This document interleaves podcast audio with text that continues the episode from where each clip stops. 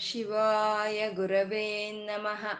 ಓಂ ಶ್ರೀ ಮಹಾಗಣಾಧಿಪತಯೇ ನಮಃ.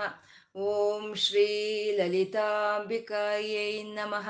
ವಾಗರ್ತಾವಿವ ಸಂಪೃತ್ತೌ ವಾಗರ್ತ ಪ್ರತಿಪತ್ತಯೇ. ಜಗತಃ ಪಿತರೌ ವಂದೇ ಪಾರ್ವತಿ ಪರಮೇಶ್ವರೌ. ಗುರುಬ್ರಹ್ಮ, ಗುರುರ್ವಿಷ್ಣು, ಗುರುದೇವೋ ಮಹೇಶ್ವರ. ಗುರುರ್ ಸಾಕ್ಷಾತ್ ಪರಬ್ರಹ್ಮ, ತಸ್ಮೈ ಶ್ರೀ ಗುರವೇ ನಮಃ. ವ್ಯಾಸಾಯ ವಿಷ್ಣುರೂಪಾಯ ವ್ಯಾಸರೂಪಾಯ ವಿಷ್ಣವೆ श्रुतिस्मृतिपुराणानाम् आलयं करुणालयं नमामि भगवत्पादशङ्करं लोकशङ्करम् अज्ञानां जाह्नवीतीर्थं विद्यातीर्थं विवेकिनां सर्वेषां सुखदं तीर्थं भारतीतीर्थमाश्रये शिवाय विष्णुरूपाय विष्णुरूपाय शिवाय नमः ಓಂ ನಮೋ ಭಗವತೆ ವಾಸುದೇವಾಯ ಶ್ರೀಮಾತ್ರೇ ನಮಃ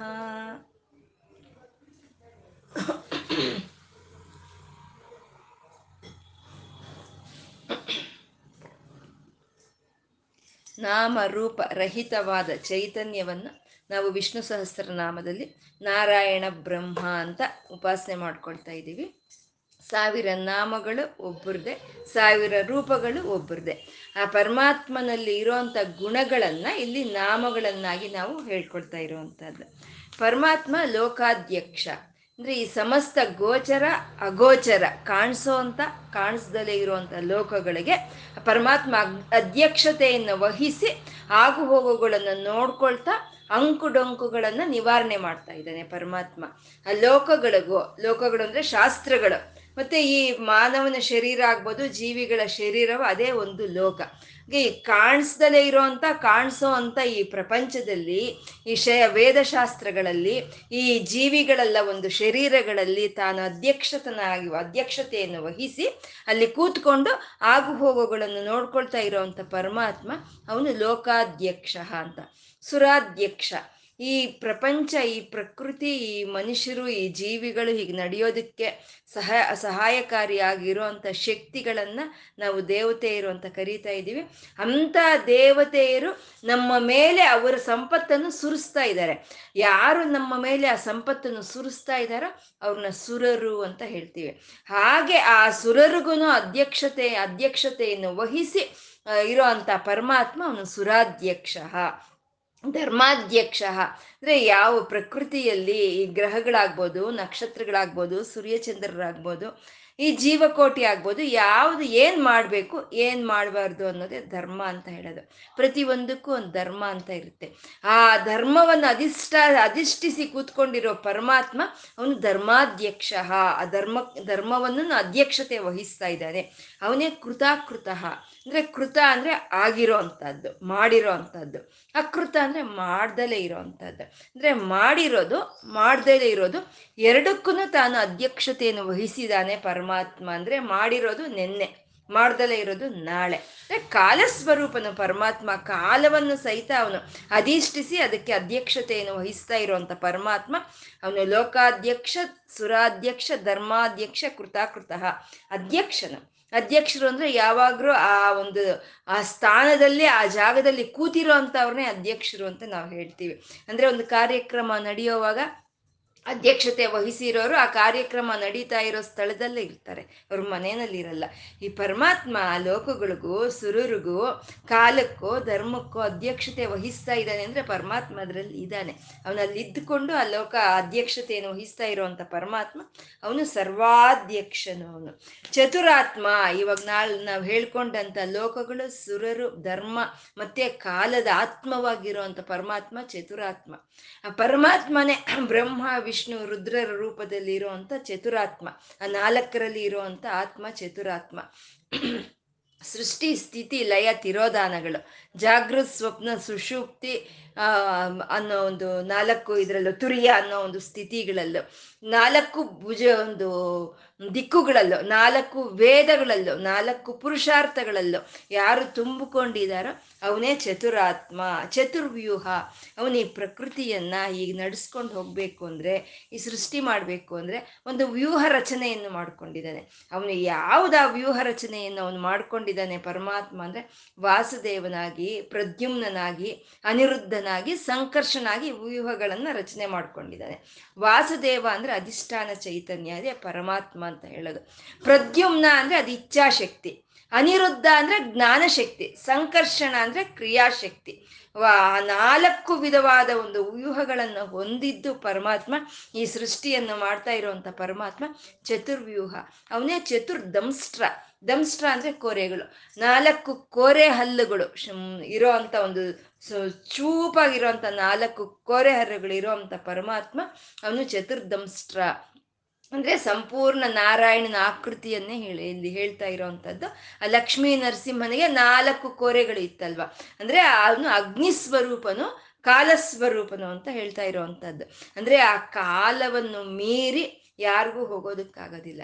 ಅಂದ್ರೆ ಆ ಪರಮಾತ್ಮ ದಂಸ್ಟ್ರಗಳಿಂದ ತಪ್ಪಿಸ್ಕೊಳ್ಳೋದಕ್ಕೆ ಯಾರಿಗೂ ಆಗೋದಿಲ್ಲ ಅಂತ ಚತುರ್ದಂಸ್ಟ್ರ ಅಂತ ಹೇಳಿದ್ರು. ಚತುರ್ಭುಜ ಪರಮಾತ್ಮ ನಾಲ್ಕು ಭುಜಗಳನ್ನು ಹೊಂದಿದ್ದಾನೆ ಅಂದ್ರೆ ನಾಲ್ಕು ದಿಕ್ಕುಗಳನ್ನ ತನ್ನ ಭುಜದ ಮೇಲೆ ಹಾಕೊಂಡು ಆ ಹೊರೆಯನ್ನು ಹೊತ್ತಿರೋ ಅಂತ ಪರಮಾತ್ಮ ಅವನು ಚತುರ್ಭುಜ ಅಂತ. ಮತ್ತೆ ಮುಂದಿನ ಒಂದು ಶ್ಲೋಕ ಹದಿನಾರನೇ ಶ್ಲೋಕ ಭ್ರಾಜಿಷ್ಣುರ್ಭೋಜನಂ ಭೋಕ್ತ ಸಹಿಷ್ಣುರ್ಜಗದಾದಿಜ ಅನಗೋ ವಿಜಯೋ ಜೇತ ವಿಶ್ವಯೋ ನಿಪ್ಪುನರ್ವಸುಹು. ಹತ್ತು ನಾಮಗಳಿರುವಂತ ಶ್ಲೋಕ ಇದು. ಭ್ರಾಜಿಷ್ಣುರ್ ಭೋಜನಂ ಭೋಕ್ತ ಸಹಿಷ್ಣು ಜಗದಾದಿಜ ಅನಗಃ ವಿಜಯ ಜೇತ ವಿಶ್ವಯೋನಿ ಪುನರ್ವಸು ಅಂತ ಹತ್ತು ನಾಮಗಳಿಂದ ಕೂಡಿರೋ ಅಂತ ಶ್ಲೋಕ ಇದು. ಬ್ರಾಜಿಷ್ಣರು, ಪರಮಾತ್ಮ ಬ್ರಾಜಿಷ್ಣರು. ಬ್ರಾಜಿಷ್ಣು ಅಂದ್ರೆ ಸಂಪೂರ್ಣ ಪ್ರಕಾಶ ಸ್ವರೂಪನು ಬ್ರಾಜಿಷ್ಣವ್ರು ಅಂತ ಸಂಪೂರ್ಣ ಪ್ರಕಾಶ. ಅಂದ್ರೆ ಆ ಪ್ರಕಾಶ ಅವನಿಗೆ ಯಾಕಿದೆ? ನಿತ್ಯ ಯಾವಾಗಲೂ ಪ್ರಕಾಶಿಸ್ತಾನೆ, ಪರಮಾತ್ಮ ಯಾಕಿದ್ದಾನೆ ಅಂದ್ರೆ ಅವನು ಸಂಪೂರ್ಣ ಜ್ಞಾನ ಸ್ವರೂಪನು. ಸಂಪೂರ್ಣ ಜ್ಞಾನ ಅನ್ನೋದು ಯಾರಲ್ಲಿ ಇರುತ್ತೋ ಅವರಲ್ಲಿ ಆ ಪ್ರಕಾಶ ಅನ್ನೋದು ಯಾವಾಗಲೂ ಇರುತ್ತೆ. ನಮ್ಮಲ್ಲಿ ನಾವು ನಾವು ಸಂಪೂರ್ಣ ಜ್ಞಾನ, ಜ್ಞಾನರಲ್ಲ. ಹಾಗಾಗಿ ನಮ್ಮಲ್ಲಿರೋ ಪ್ರಕಾಶ ಅನ್ನೋದು ಅದು ಅದು ಶಾಶ್ವತವಲ್ಲ. ಇವತ್ತು ಯಾವುದೋ ಒಂದು ಸಣ್ಣ ಹಗುರವಾದ ವಿಷಯಗಳಿಗೆ ನಾವು ಮನಸ್ಸಿಗೆ ನೋವಾಗುತ್ತೆ. ಆವಾಗ ನಮ್ಮ ಮುಖದ ಮೇಲೆ ಇರೋ ಈ ಕಳೆ ಅನ್ನೋದು ತಪ್ಪುತ್ತೆ. ಆವಾಗ ಪ್ರಕಾಶ ತಪ್ಪದಂಗೆ ಲೆಕ್ಕ. ಇಲ್ಲ, ಯಾವುದೋ ಒಂದು ಸಣ್ಣ ಹಗುರವಾದಂಥ ವಿಷಯಗಳಿಗೆ ಅತೀ ಸಂತೋಷ ಪಡ್ತೀವಿ. ಅತೀ ಪ್ರಕಾಶ ಅನ್ನೋದು ನಮ್ಮ ಒಂದು ಮುಖದ ಮೇಲೆ ಇರುತ್ತೆ. ಅತೀ ಒಂದು ಕಳೆ ಇರುತ್ತೆ. ಅಂದರೆ ಪರಮಾತ್ಮ ಹಾಗಲ್ಲ. ಬ್ರಾಜಿಷ್ಣುರ್ ಅವನು ಜ್ಞಾನದಿಂದ ತುಂಬಿರುವಂಥ ಪರಮಾತ್ಮ ನಿರಂತರ ಅವನು ಪ್ರಕಾಶ ಸ್ವರೂಪನಾಗೇ ಇದ್ದಾನೆ. ಈ ಪ್ರಕೃತಿಯಲ್ಲಿ ತಾನು ಪ್ರವೇಶಿಸಿ ಒಂದು ಸಂಪೂರ್ಣ ಪ್ರಕಾಶದಿಂದ ಇದ್ದಾನೆ ಪರಮಾತ್ಮ ಅಂತ. ಮತ್ತೆ ಇದು ನಕ್ಷತ್ರಾಣಿ ರೂಪಾಣಿ ಅಂತ, ಪರಮಾತ್ಮ ನಕ್ಷತ್ರಗಳ ರೂಪದಲ್ಲಿ ಇದ್ದಾನೆ ಅಂದ್ರೆ ಆ ನಕ್ಷತ್ರಗಳಲ್ಲಿ ಇರುವಂತ ಪ್ರಕಾಶವಾಗ್ಬೋದು ಸೂರ್ಯಚಂದ್ರರಲ್ಲಿ ಇರುವಂತ ಪ್ರಕಾಶವಾಗ್ಬೋದು, ಅಥವಾ ಈ ಜೀವಿಗಳಲ್ಲಿ ಇರುವಂತ ಪ್ರಕಾಶ, ಅಂದ್ರೆ ಎಲ್ಲ ಈ ಮನುಷ್ಯರಾಗ್ಬೋದು, ಎಲ್ಲ ಜೀವಿಗಳಲ್ಲಾಗ್ಬೋದು, ಇರುವಂತ ಮುಖದ ಮೇಲೆ ಇರುವಂತ ಕಳೆನೆ ಅದನ್ನೇ ಪರಮಾತ್ಮ ಅಂತ ಹೇಳೋದು ಅವನು ಪ್ರಕಾಶಿಸ್ತಾ ಇದ್ದಾನೆ. ನಮ್ಮ ಮುಖದ ಮೇಲೆ ಕಳೆ ಯಾವಾಗಿರುತ್ತೆ? ಅದನ್ನ ಜೀವಕಳೆ ಅಂತ ಹೇಳ್ತೀವಿ. ಅದನ್ನೇ ಚಿತ್ಕಳ ಅಂತ ಹೇಳ್ತು ಲಲಿತಾ ಸಹಸ್ರನಾಮ ಚಿತ್ಕಳ ಅಂತ ಹೇಳ್ತು ನಮ್ಮ ಶರೀರದಲ್ಲಿ ಆ ಚೈತನ್ಯ ಇದ್ದಾಗ ನಮ್ಮಲ್ಲಿ ಜೀವಕಳೆ ಇರುತ್ತೆ. ನಮ್ಮಲ್ಲಿ ಜೀವಕಳೆ ಏನಿದೆಯೋ ಅದೇ ಭಗವಂತ ಅಂತ. ಭಗವಂತ ಎಲ್ಲೋ ಇಲ್ಲ. ಇಲ್ಲೇ ಇದ್ದಾನೆ, ನಮ್ಮ ಶರೀರದಲ್ಲೇ ಇದ್ದಾನೆ. ಆ ಭಗವಂತ ನಮ್ಮ ಶರೀರದಲ್ಲಿ ಚೈತನ್ಯ ರೂಪದಲ್ಲಿ ಇರೋದಕ್ಕೆ ನಮ್ಮ ಮುಖದ ಮೇಲೆ ಈ ಜೀವಕಳೆ ಅಂತ ಇರೋವಂಥದ್ದು. ಪರಮಾತ್ಮ ಆ ರೀತಿ ಪ್ರಕಾಶಿಸ್ತಾ ಇದ್ದಾನೆ, ಪ್ರತಿಯೊಂದು ಜೀವಿಗಳಲ್ಲೂ ತಾನು ಪ್ರಕಾಶಿಸ್ತಾ ಇದ್ದಾನೆ. ಆ ಪರಮಾತ್ಮನೇ ಇಲ್ಲಿಲ್ಲ ಅಂದ್ರೆ ಆ ಕಳೆ ಇನ್ನೇನೋ ಬೇರೆ ಕಳೆ, ಪ್ರೇತ ಕಳೆ ಆಗೋಗುತ್ತೆ ಅದೇ ಅಲ್ವಾ? ಹಾಗೆ ಪ್ರಕಾಶ ಸ್ವರೂಪದಲ್ಲಿ ಎಲ್ಲ ಸಮಸ್ತ ಪ್ರಾಣಿಗಳಲ್ಲೂ, ಸಮಸ್ತ ಪ್ರಕೃತಿಯಲ್ಲೂ ಪ್ರಕಾಶಿಸ್ತಾ ಇರುವಂತ ಪರಮಾತ್ಮ, ಅವನು ಪ್ರಕಾಶ, ಅವನು ಬ್ರಾಜಿಷ್ಣವ್ರ ಅಂತ. ಅದನ್ನ ಉದ್ಯದ್ಭಾನು ಸಹಸ್ರಾಭ ಅಂತ ಹೇಳ್ತು ಲಲಿತಾ ಸಹಸ್ರನಾಮ. ಅಂತಂದ್ರೆ ಸಾವಿರ ಸಾವಿರ ಸೂರ್ಯರು ಒಂದೇ ಸಲ ಉದಯಿಸಿದ್ರೆ ಎಂಥ ಪ್ರಕಾಶ ಇರುತ್ತೋ ಅಂಥ ಪ್ರಕಾಶ ಇರುತ್ತೆ ಆ ಪರಮಾತ್ಮನಲ್ಲಿ. ಯಾಕೆಂದ್ರೆ ಆ ಅಂಥ ಪ್ರಕಾಶವನ್ನೇ ತಾನು ಈ ಪ್ರಕೃತಿಗೆ, ಈ ಜೀವಿಗಳಿಗೆ ಎಲ್ಲಕ್ಕೂ ಹಂಚಿ ಕೊಟ್ಟಿದ್ದಾನೆ. ಹಂಚಿ ಕೊಟ್ಟಿರುವಂಥ ಪರಮಾತ್ಮ ಅವನು ಬ್ರಾಜಿಷ್ಣರು. ಅವನು ದಿವ್ಯ ಮಂಗಳ ಮೂರ್ತಿ ಅನ್ನೋದು ಅವನು ದಿವ್ಯ ಮಂಗಳವಾದ ವಿಗ್ರಹ ಅನ್ನೋದು ಅದು ಪ್ರಕಾಶಭರಿತವಾಗಿರುತ್ತೆ. ಯಾಕೆಂದ್ರೆ ಪ್ರಕಾಶಿಸಿರೋದೇ ಅವನ ಸ್ವಭಾವ. ಅವನ ಸ್ವಭಾವವೇ ಪ್ರಕಾಶದಿಂದ ಇರೋದೇ ಅವನ ಸ್ವಭಾವ. ಆಗಿರುತ್ತೆ ಇವಾಗ ಮನೆಯಲ್ಲಿ ಒಂದು ಸಂಪಿಗೆ ಹೂವು ಇದೆ ಅಂತಂದ್ರೆ ಯಾರಾದ್ರೂ ಹೇಳ್ಬೇಕಾ, ಮನೆಯಲ್ಲಿ ಸಂಪಿಗೆ ಹೂವಿದೆ ಅಂತ? ಅದ್ರ ಪರಿಮಳ ಮನೆ ತುಂಬ ಅರಳ್ಕೊಂಡಿರುತ್ತೆ. ಹಾಗೆ ಪರಮಾತ್ಮ ಪ್ರಕಾಶವನ್ನು ಕೊಡೋದೇ ಅವನ ಸ್ವಭಾವ. ಪ್ರಕಾಶವಾಗಿ ಇರೋವಂಥದ್ದೇ ಅವನ ಸ್ವಭಾವ ಆಗಿರೋವಂಥ ಪರಮಾತ್ಮ ಅವನು ಪ್ರಕಾಶಿಸ್ತಾ ಇದ್ದಾನೆ ಬ್ರಾಜಿಷ್ಣರ್ ಅವನು ಅಂತ. ಅದನ್ನೇ ಭೀಷ್ಮಾಚಾರ್ಯರು ಕೃಷ್ಣನ್ಗೆ ಹೇಳ್ತಾರೆ, ಜ ಜಾಜ್ವಲ್ಯಮಾನ ವಪುಷ ದಿವ್ಯಾಭರಣ ಭೂಷಿತಂ ಅಂತ ಹೇಳ್ತಾರೆ. ಒಂದು ಜ್ವಾಲೆಯಾಗಿ ಪ್ರಕಾಶಿಸ್ತಾ ಇರುವಂತ ಒಂದು ದಿವ್ಯ ಮಂಗಳ ಮೂರ್ತಿ ನೀನು ಅಂತ ಅವರು ಭೀಷ್ಮಾಚಾರ್ಯರು ಕೃಷ್ಣನ ಸ್ತುತಿಸುವಂತಹದ್ದು. ಅಂತ ಅಂತ ಪ್ರಕಾಶ ಸ್ವರೂಪನು ಪರಮಾತ್ಮ ಬ್ರಾಜಿಷ್ಣವರು ಭೋಜನಂ, ಪರಮಾತ್ಮ ಭೋಜನಂ. ಅವನು ಭೋಜನ, ಎಲ್ಲರಿಗೂ ಭೋಜನ. ಭೋಜನ ಅಂತಂದ್ರೆ ನಾವು ಊಟ ಮಾಡೋ ಆಹಾರವೇ ಅಲ್ಲ ಭೋಜನ ಅಂತ ಹೇಳೋದು. ನಮಗೆ ಅನುಭವಕ್ಕೆ ಬರುವಂಥ ಒಂದು ಅನುಭವವನ್ನು ನಾವು ಭೋಜನವು ಅಂತಾನೆ ಹೇಳ್ತೀವಿ. ನಮ್ಗೇನು ಅನುಭವ ಬರುತ್ತೋ ಅದನ್ನೆಲ್ಲ ನಾವು ಭೋಜನ ಅಂತಾನೆ ಹೇಳ್ತೀವಿ. ಅದಕ್ಕೆ ಹೇಳ್ತಾರಲ್ವ, ಮಾಡಿದ್ದುಣ್ಣೋ ಮಹಾರಾಯ ಅಂತ ಹೇಳ್ತಾರೆ. ಅಂದ್ರೆ ಏನು ಉಂಡೋದು? ಅನುಭವಗಳು. ನಾವು ಒಳ್ಳೇದ್ ಮಾಡಿದ್ರೆ ಒಳ್ಳೆ ಅನುಭವ ಬರುತ್ತೆ. ಕೆಟ್ಟದ್ ಮಾಡಿದ್ರೆ ಕೆಟ್ಟ ಅನುಭವ ಬರುತ್ತೆ. ನಾವು ಏನ್ ಮಾಡಿದ್ರೆ ಅನ್, ಅದನ್ನೇ ಉಂಡಬೇಕು ಅಂತ ಅಂದ್ರೆ ಆ ಅನುಭವಗಳೇ ಅದನ್ನೇ ನಾವು ಭೋಜನ ಅಂತ ಹೇಳೋ ಅಂಥದ್ದು ಏನ್ ಮಾಡಿದ್ರೆ ಅದನ್ನ ಮುಂಡಬೇಕು ನಾವು ಅಲ್ವಾ? ಅದನ್ನೇ ಭೋಜನ ಅಂತ ಹೇಳೋವಂಥದ್ದು. ಪರಮಾತ್ಮ ಭೋಜನ, ಅನುಭವ ಸ್ವರೂಪದಲ್ಲಿ ಇರುವಂತ ಪರಮಾತ್ಮ ಅವನು ಭೋಜನ ಅಂತ. ಈ ಸೃಷ್ಟಿಯಲ್ಲಿ, ಈ ಪ್ರಕೃತಿಯಲ್ಲಿ ಒಂದು ಶಬ್ದ, ಸ್ಪರ್ಶ, ರಸ, ರೂಪ, ಗಂಧ ಅನ್ನೋವು ಈ ಪ್ರಕೃತಿಯಲ್ಲಿ ತುಂಬಿಕೊಂಡಿದೆ. ಆ ಸ್ಪ ಶಬ್ದ, ರಸ, ರೂಪ, ಗಂಧವನ್ನ ನಮ್ಮ ಇಂದ್ರಿಯಗಳು ಗ್ರಹಿಸ್ತಾ ಇದೆ. ನಮ್ಮ ಕಿವಿ ಗ್ರಹಿಸುತ್ತೆ ಶಬ್ದವನ್ನ. ನಮ್ಮ ಕಣ್ಣು ಗ್ರಹಿಸುತ್ತೆ ದೃಶ್ಯವನ್ನ. ನಮ್ಮ ಮೂಗು ತಗೊಳುತ್ತೆ ಪರಿಮಳವನ್ನ. ನಮ್ಮ ಒಂದು ಇದು ತಗೊಳುತ್ತೆ ಒಂದು ಸ್ಪರ್ಶೆಯನ್ನ. ಆ ರೀತಿ ಎಲ್ಲ ಅವಯವಗಳು ಆ ಪ್ರಕೃತಿಯಲ್ಲಿ ಇರೋ ಅಂತದನ್ನ ಗ್ರಹಿಸ್ಕೊಳ್ಳುತ್ತೆ ಗ್ರಹಿಸ್ಕೊಂಡು ಆ ಒಂದು ಪ್ರಕೃತಿಯಿಂದ ಅದು ಗ್ರಹಿಸ್ಕೊಂಡಿರೋದೇ ಅದಕ್ಕೆ ಆಹಾರವಾಗುತ್ತೆ. ಅಂದ್ರೆ ಇವಾಗ ಕಿವಿಗೆ ಶಬ್ದವೇ ಆಹಾರ, ಕಣ್ಣಿಗೆ ನೋಟವೇ ಆಹಾರ, ಮೂಗಿಗೆ ಆ ವಾಸನೆ ತಗೊಳ್ಳೋ ಅಂಥದ್ದೇ ಆಹಾರ, ಬಾಯಿಗೆ ವಾಕ್ಯ ಆಹಾರವಾಗಿರುವಂಥದ್ದು ಚರ್ಮಕ್ಕೆ ಸ್ಪರ್ಶೇನೆ ಆಹಾರವಾಗಿದೆ, ಅದೇ ಆಹಾರ. ಇವಾಗ ಶಬ್ದ ನಾವು ಕೇಳ್ತಾ ಇದ್ರೇನೆ ಈ ಕಿವಿ ಅನ್ನೋದು ನಮ್ ಕೆಲಸ ಮಾಡ್ತಾ ಇರುತ್ತೆ. ಅದಕ್ಕೆ ಆಹಾರವಾಗುತ್ತೆ. ಈ ಕಿವಿಗೆ ಆ ಶಬ್ದವೇ ಆಹಾರವಾಗುತ್ತೆ. ಇಲ್ಲ, ನಾವೊಂದು ದೀರ್ಘಕಾಲ ಕಿವಿಯಲ್ಲಿ ಹತ್ತಿಯನ್ನು ಇಟ್ಕೊಂಡು ಕೂತ್ಕೊಂಡ್ವಿ ಅಂತಂದ್ರೆ, ದೀರ್ಘಕಾಲ ಕೂತ್ಕೊಂಡ್ವಿ ಅಂತಂದ್ರೆ ಆ ಕಿವಿ ಕೆಲಸ ಮಾಡಲ್ಲ. ಆ ಕಿವಿಯನ್ನ ಅವಿಯೋವ ಸತ್ತು ಹೋಗುತ್ತೆ ಯಾಕೆಂದ್ರೆ ಆಹಾರ ಇಲ್ಲ. ಶಬ್ದವೇ ಆಹಾರ, ಶಬ್ದವೇ ಭೋಜನ ಅದಕ್ಕೆ ಅದೇ ನಮ್ಮ ಕಣ್ಣು ಕಣ್ಣು ಮುಚ್ಕೊಂಡ್ವಿ. ದೀರ್ಘಕಾಲ ಕಣ್ಣು ಮುಚ್ಕೊಂಡು ನಾವು ಕೂತ್ಕೊಂಡ್ವಿ ಅಂದ್ರೆ, ನಾವು ಕಣ್ಣು ಬಿಟ್ರೆ ನಮಗೆ ಕಣ್ಣು ಕಾಣಿಸಲ್ಲ. ಯಾಕೆಂದ್ರೆ ಅದಕ್ಕೆ ಆಹಾರ ಇಲ್ಲ, ದೃಶ್ಯ ಇಲ್ಲ. ದೃಶ್ಯ ಇಲ್ಲಿದ್ರೆ ಕಣ್ಣು ಬದುಕಿರಲ್ಲ. ಮಾತಾಡ್ಲಿಲ್ಲ, ದೀರ್ಘಕಾಲ ಮಾತಾಡ್ಲಿಲ್ಲ. ನಾವು ಎಷ್ಟೋ ವರ್ಷ ಮಾತಾಡ್ದಲ್ಲಿ ಹಾಗೆ ಇದ್ವಿ ಅಂದ್ರೆ ನಮ್ಮಲ್ಲಿ ಮಾತಾಡೋ ಅಂತ ಶಕ್ತಿ ಕಳ್ಕೊಳ್ತೀವಿ. ಯಾಕೆ ಅಂದ್ರೆ ನಮ್ಮ ಈ ಮಾತಾಡೋಂಥ ಈ ಬಾಯಿ ಅನ್ನೋ ಈ ಅವಯವಕ್ಕೆ ಆಹಾರ ಸಿಗ್ತಾ ಇಲ್ಲ. ಆಹಾರ, ಹಾಗಾಗಿ ಆ ಸ್ಪರ್ಶ, ಒಂದು ಇರೋಂಥ ಅನುಭವಗಳೇ ಅದನ್ನೇ ಭೋಜನಂ ಅಂತ ಹೇಳೋದು. ಇವಾಗ ಕಿವಿಗೆ ಒಂದು ಒಳ್ಳೆಯ ಸಂಗೀತವನ್ನು ಕೇಳ್ತೀವಿ. ನಾವೇನಂತೀವಿ ಹಬ್ಬ ಮುಷ್ಟಾನ್ನ ಇವತ್ತು ಅಂತೀವಿ. ಅಂದ್ರೆ ಭೋಜನ, ಅನುಭವದ ಸ್ವರೂಪದಲ್ಲಿ ಇರುವಂತ ಪರಮಾತ್ಮ ಅವನೇ ಭೋಜನವಾಗಿದ್ದಾನೆ ಅಂತ ಪರಮಾತ್ಮ ಅವನು. ಭೋಜನ, ಕಣ್ಣಿಗೆ ಒಂದು ಒಳ್ಳೆಯ ದೃಶ್ಯ ಅಂತ ಕಂಡ್ರೆ ಹಬ್ಬ ಇವತ್ತು ಹಬ್ಬ, ನಮಗೆ ಮುಷ್ಟಾನ್ನ ಅಂತ ಹೇಳ್ತೀವಿ. ಅಂದ್ರೆ ಅನುಭವ, ನಮಗೆ ಏನು ಅನುಭವಗಳು ಬರುತ್ತೆ ಅದನ್ನೇ ಭೋಜನಂ ಅಂತ ಹೇಳುವಂಥದ್ದು. ಅದನ್ನೇ ಭೋಜನ? ಈ ಪ್ರಕೃತಿಯಲ್ಲಿ, ಸಮಸ್ತ ಪ್ರಕೃತಿಯಲ್ಲಿ ಆ ನಾರಾಯಣನ ಚೈತನ್ಯ ಅದು ತುಂಬಿಕೊಂಡಿದೆ. ಆ ನಾರಾಯಣನ ಚೈತನ್ಯವೇ ಸಮಸ್ತಕ್ಕೂ ಭೋಜನವಾಗ್ತಾ ಇದೆ. ಸಮಸ್ತಕ್ಕೂ ಭೋಜನವಾಗ್ತಾ ಇದೆ. ಈ ಸಸ್ಯಗಳ ಒಂದು ರೂಪದಲ್ಲಿ ಪರಮಾತ್ಮ ಮನುಷ್ಯರಿಗೆಲ್ಲಾನು ಒಂದು ಆಹಾರವನ್ನು ಕೊಡ್ತಾ ಇರುವಂತ ಪರಮಾತ್ಮ ಭೋಜನ. ಯಾರು ಯಾರು ಅದರಲ್ಲಿ ಇರೋಂಥ ಚೈತನ್ಯ ನಾರಾಯಣನೇ ನಾವು ಊಟ ಮಾಡ್ತಾ ಇದ್ದೀವಿ ಅಂದರೆ ನಾರಾಯಣನನ್ನೇ ನಾವು ಊಟ ಮಾಡ್ತಾ ಇದೀವಿ.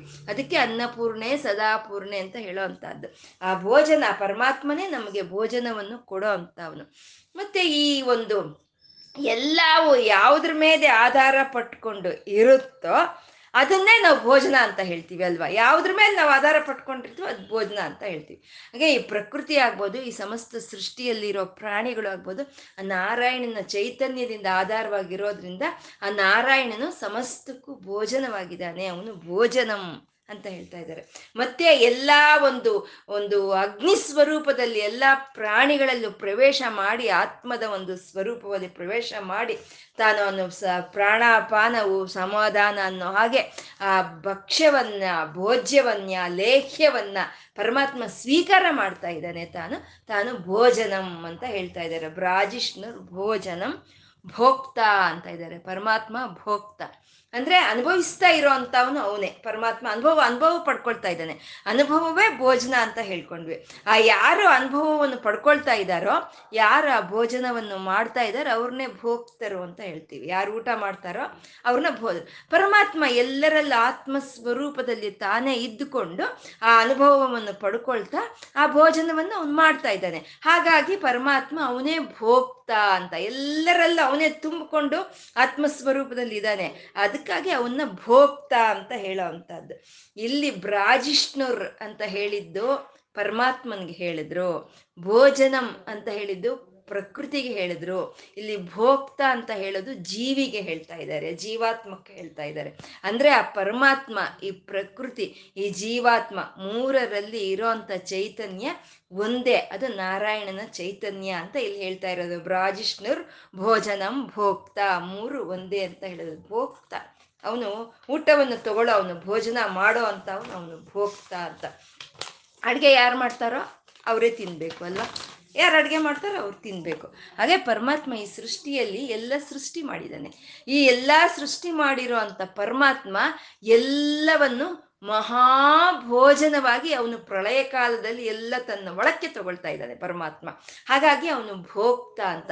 ಅಂದ್ರೆ ಇವಾಗ ಈ ಸಮುದ್ರವೇ ಈ ನದಿ ಜಲಗಳಿಗೆ ಎಲ್ಲ ಆಧಾರವಾಗಿರೋ ಅಂಥದ್ದು ಎಲ್ಲ ನದಿ ಆಗ್ಬೋದು, ಜಲವಾಗ್ಬೋದು, ಸಮುದ್ರದಿಂದನೇ ಬರ್ತಾ ಇದೆ. ಸಮುದ್ರದಿಂದ ಬಂದಂತ ಒಂದು ನೀರು ಮತ್ತೆ ಸಮುದ್ರದೊಳಕ್ಕೆ ಹೇಗೆ ಹೋಗ್ತಾ ಇದೆಯೋ ಹಾಗೆ ಪರಮಾತ್ಮನಿಂದ ಬಂದಂತ ಈ ಎಲ್ಲಾ ಪ್ರಪಂಚವು ತನ್ನ ಒಳಕ್ಕೆ ಲೈವ್ ಆಗಿ ಹೋಗ್ತಾ ಇದೆ. ಆ ಪ್ರಳಯ ಕಾಲದ ಸಮಯದಲ್ಲಿ ಮಹಾಭೋಜನವನ್ನು ಮಾಡ ಮಾಡೋ ಅಂತ ಮಹಾಭೋಕ್ತನು ಪರಮಾತ್ಮ ಮಹಾಭೋಕ್ತ ಅಂತ. ಮತ್ತೆ ಒಂದು ಯಾಗ ಯಜ್ಞಗಳು ನಾವು ಮಾಡೋವಾಗ, ಒಂದು ಹೋಮ ಅಂತ ಮಾಡೋವಾಗ, ಒಂದು ಜಪ, ತಪ ಅಂತ ಮಾಡೋವಾಗ, ನಾವು ಏನ ಪರಮಾತ್ಮನಿಗೆ ಅರ್ಪಣೆ ಮಾಡ್ತೀವೋ ನಮ್ಮ ಮನಸ್ಸನ್ನ ಅಥವಾ ನಾವು ಆ ಹವಿಸ್ಸುಗಳು, ಆ ಹೋಮದಲ್ಲಿ ಆಗಿ ಹಾಕುವಂಥ ಹವಿಸ್ಸುಗಳನ್ನ ಸಂಪೂರ್ಣ ತಾನು ಅನುಭವಿಸುವಂತ ಅವನು, ಸಂಪೂರ್ಣ ಅದನ್ನ ಭುಜಿಸುವಂತ ಪರಮಾತ್ಮ ಅವನು ಭೋಕ್ತ ಅಂತ ಹೇಳೋದು. ಇದೇ ಭೋಕ್ತಾರಂ ಯಜ್ಞ ತಪಸಾಂ ಸರ್ವಲೋಕ ಮಹೇಶ್ವರಂ ಅಂತ ಭೋಕ್ತ. ಅವನು ಈ ಎಲ್ಲಾ ಒಂದು ಹೋಮಗಳಲ್ಲಿ ಎಂತ ಒಂದು ಹೋಮಗಳಲ್ಲಿ ಒಂದು ಜಪ ತಪಗಳಲ್ಲಿ ಕೊಡೋ ಅಂತ ಒಂದು ಹವಿಸುಗಳನ್ನ, ಒಂದು ಮನಸ್ಸನ್ನ, ಭಕ್ತಿಯನ್ನ ಸ್ವೀಕಾರ ಮಾಡೋ ಅಂತ ಪರಮಾತ್ಮ ಅವನು ಭೋಕ್ತ ಅಂತ. ಇದನ್ನೇ ಪ, ಪತ್ರಂ ಪುಷ್ಪಂ ಫಲಂ ತೋಯಂ. ಏನು ಒಂದು ಪತ್ರವೋ, ಒಂದು ಪುಷ್ಪವೋ, ಒಂದು ಜಲವೋ, ಒಂದು ಆಹಾರವೋ, ಏನು ನಾವು ಭಕ್ತಿಯಿಂದ ಕೊಡ್ತೀವೋ, ಅದನ್ನ ಅಂತ ಪರಮಾತ್ಮ ಅವನು ಭೋಕ್ತ ಅಂತ. ವಿದುರನ ಕೊಟ್ಟ ವಿಂದು ಸ್ವೀಕಾರ ಮಾಡ್ದ. ಆ ಕುಚೇಲನ ಕೊಟ್ಟಂತ ಅವಲಕ್ಕಿಯನ್ನ ಮೂರು ಹಿಡಿ ಅವಲಕ್ಕಿಯನ್ನ ಭೋ ಭುಜಿಸಿದ. ಆ ಶಬರಿ ಕೊಟ್ಟಂತ ಎಂಜಲ ಅಣ್ಣನ ಸಹಿತ ಅವನು ತಗೊಂಡ. ಹಾಗೆ ಪರಮಾತ್ಮ ಭೋಕ್ತ, ಸಮಸ್ತವನ್ನು ತಾನು ಭೋಜನವಾಗಿ ತಗೊಳ್ಳೋ ಅಂತ ಪರಮಾತ್ಮ ಅವನು ಭೋ ಭೋ ಭೋಕ್ತ ಸಹಿಷ್ಣು ಇನ್ನು ಮುಂದಿನ ನಾಮ ಸಹಿಷ್ಣು ಅಂದ್ರೆ ಎಲ್ಲಾ ವಿಧವಾದ ಆಹಾರಗಳನ್ನು ನಾವು ತಗೋಬೇಕು ಅಂದ್ರೆ ಅದನ್ನ ಸಹಿಸ್ಕೊಳ್ಳೋ ಅಂತ ಶಕ್ತಿ ನಮ್ಗಿರ್ಬೇಕು, ಅಲ್ವಾ? ಎಲ್ ನಮ್ಗೆಲ್ಲ ಎಲ್ಲ ಆಹಾರ ನಮ್ಗೆ ಸಹಿಸಲ್ಲ, ಅಲ್ವಾ? ನಾವು ಹೇಳ್ತೀವಿ, ಇಂಥ ಆಹಾರ ನಂಗೆ ಸಹಿಸಲ್ಲ ಅಂತ ನಾವು ಹೇಳ್ತೀವಿ. ಅಥವಾ ಈ ಆಹಾರ ನಿಂಗೆ ಸಹಿಸುತ್ತಾ ಅಂತ ಕೇಳ್ತೀವಿ. ಎಲ್ಲ ಆಹಾರ ನಮ್ಗೆ ಸಹಿಸಲ್ಲ.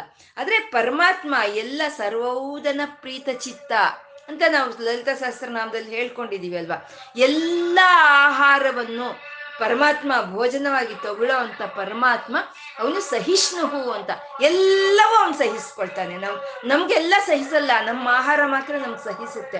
ಆದ್ರೆ ಪ್ರಪಂಚದಲ್ಲಿ ಇರೋ ಎಲ್ಲವನ್ನು ಸಹಿಸ್ಕೊಳ್ಳೋ ಅಂತ ಪರಮಾತ್ಮ, ಎಲ್ಲ ಆಹಾರವನ್ನು ತಗೊಳ್ಳೋ ಅಂತ ಪರಮಾತ್ಮ ಅವನು ಸಹಿಷ್ಣುಹು, ಎಲ್ಲ ಆಹಾರಗಳು ಅವನಿಗೆ ಸೇರುತ್ತೆ. ಎಲ್ಲ ಸರ್ವೋದನ ಅನ್ನೋದ್ರಲ್ಲಿ ಅನುಭವ ಅಂತ ನಾವು ಹೇಳ್ಕೊಂಡಿದೀವಿ ಅನುಭವವೇ ಭೋಜನ ಅಂತ ಹೇಳ್ಕೊಂಡಿದೀವಿ ಕಷ್ಟ, ಸುಖ, ಲಾಭ, ನಷ್ಟ ಎಲ್ಲವನ್ನು ತಗೊಳ್ಳೋ ಅಂತ ಪರಮಾತ್ಮ ಅವನು ಸಹಿಷ್ಣು ಎಲ್ಲವನ್ನು ಸಹಿಸ್ಕೊಳ್ತಾನೆ.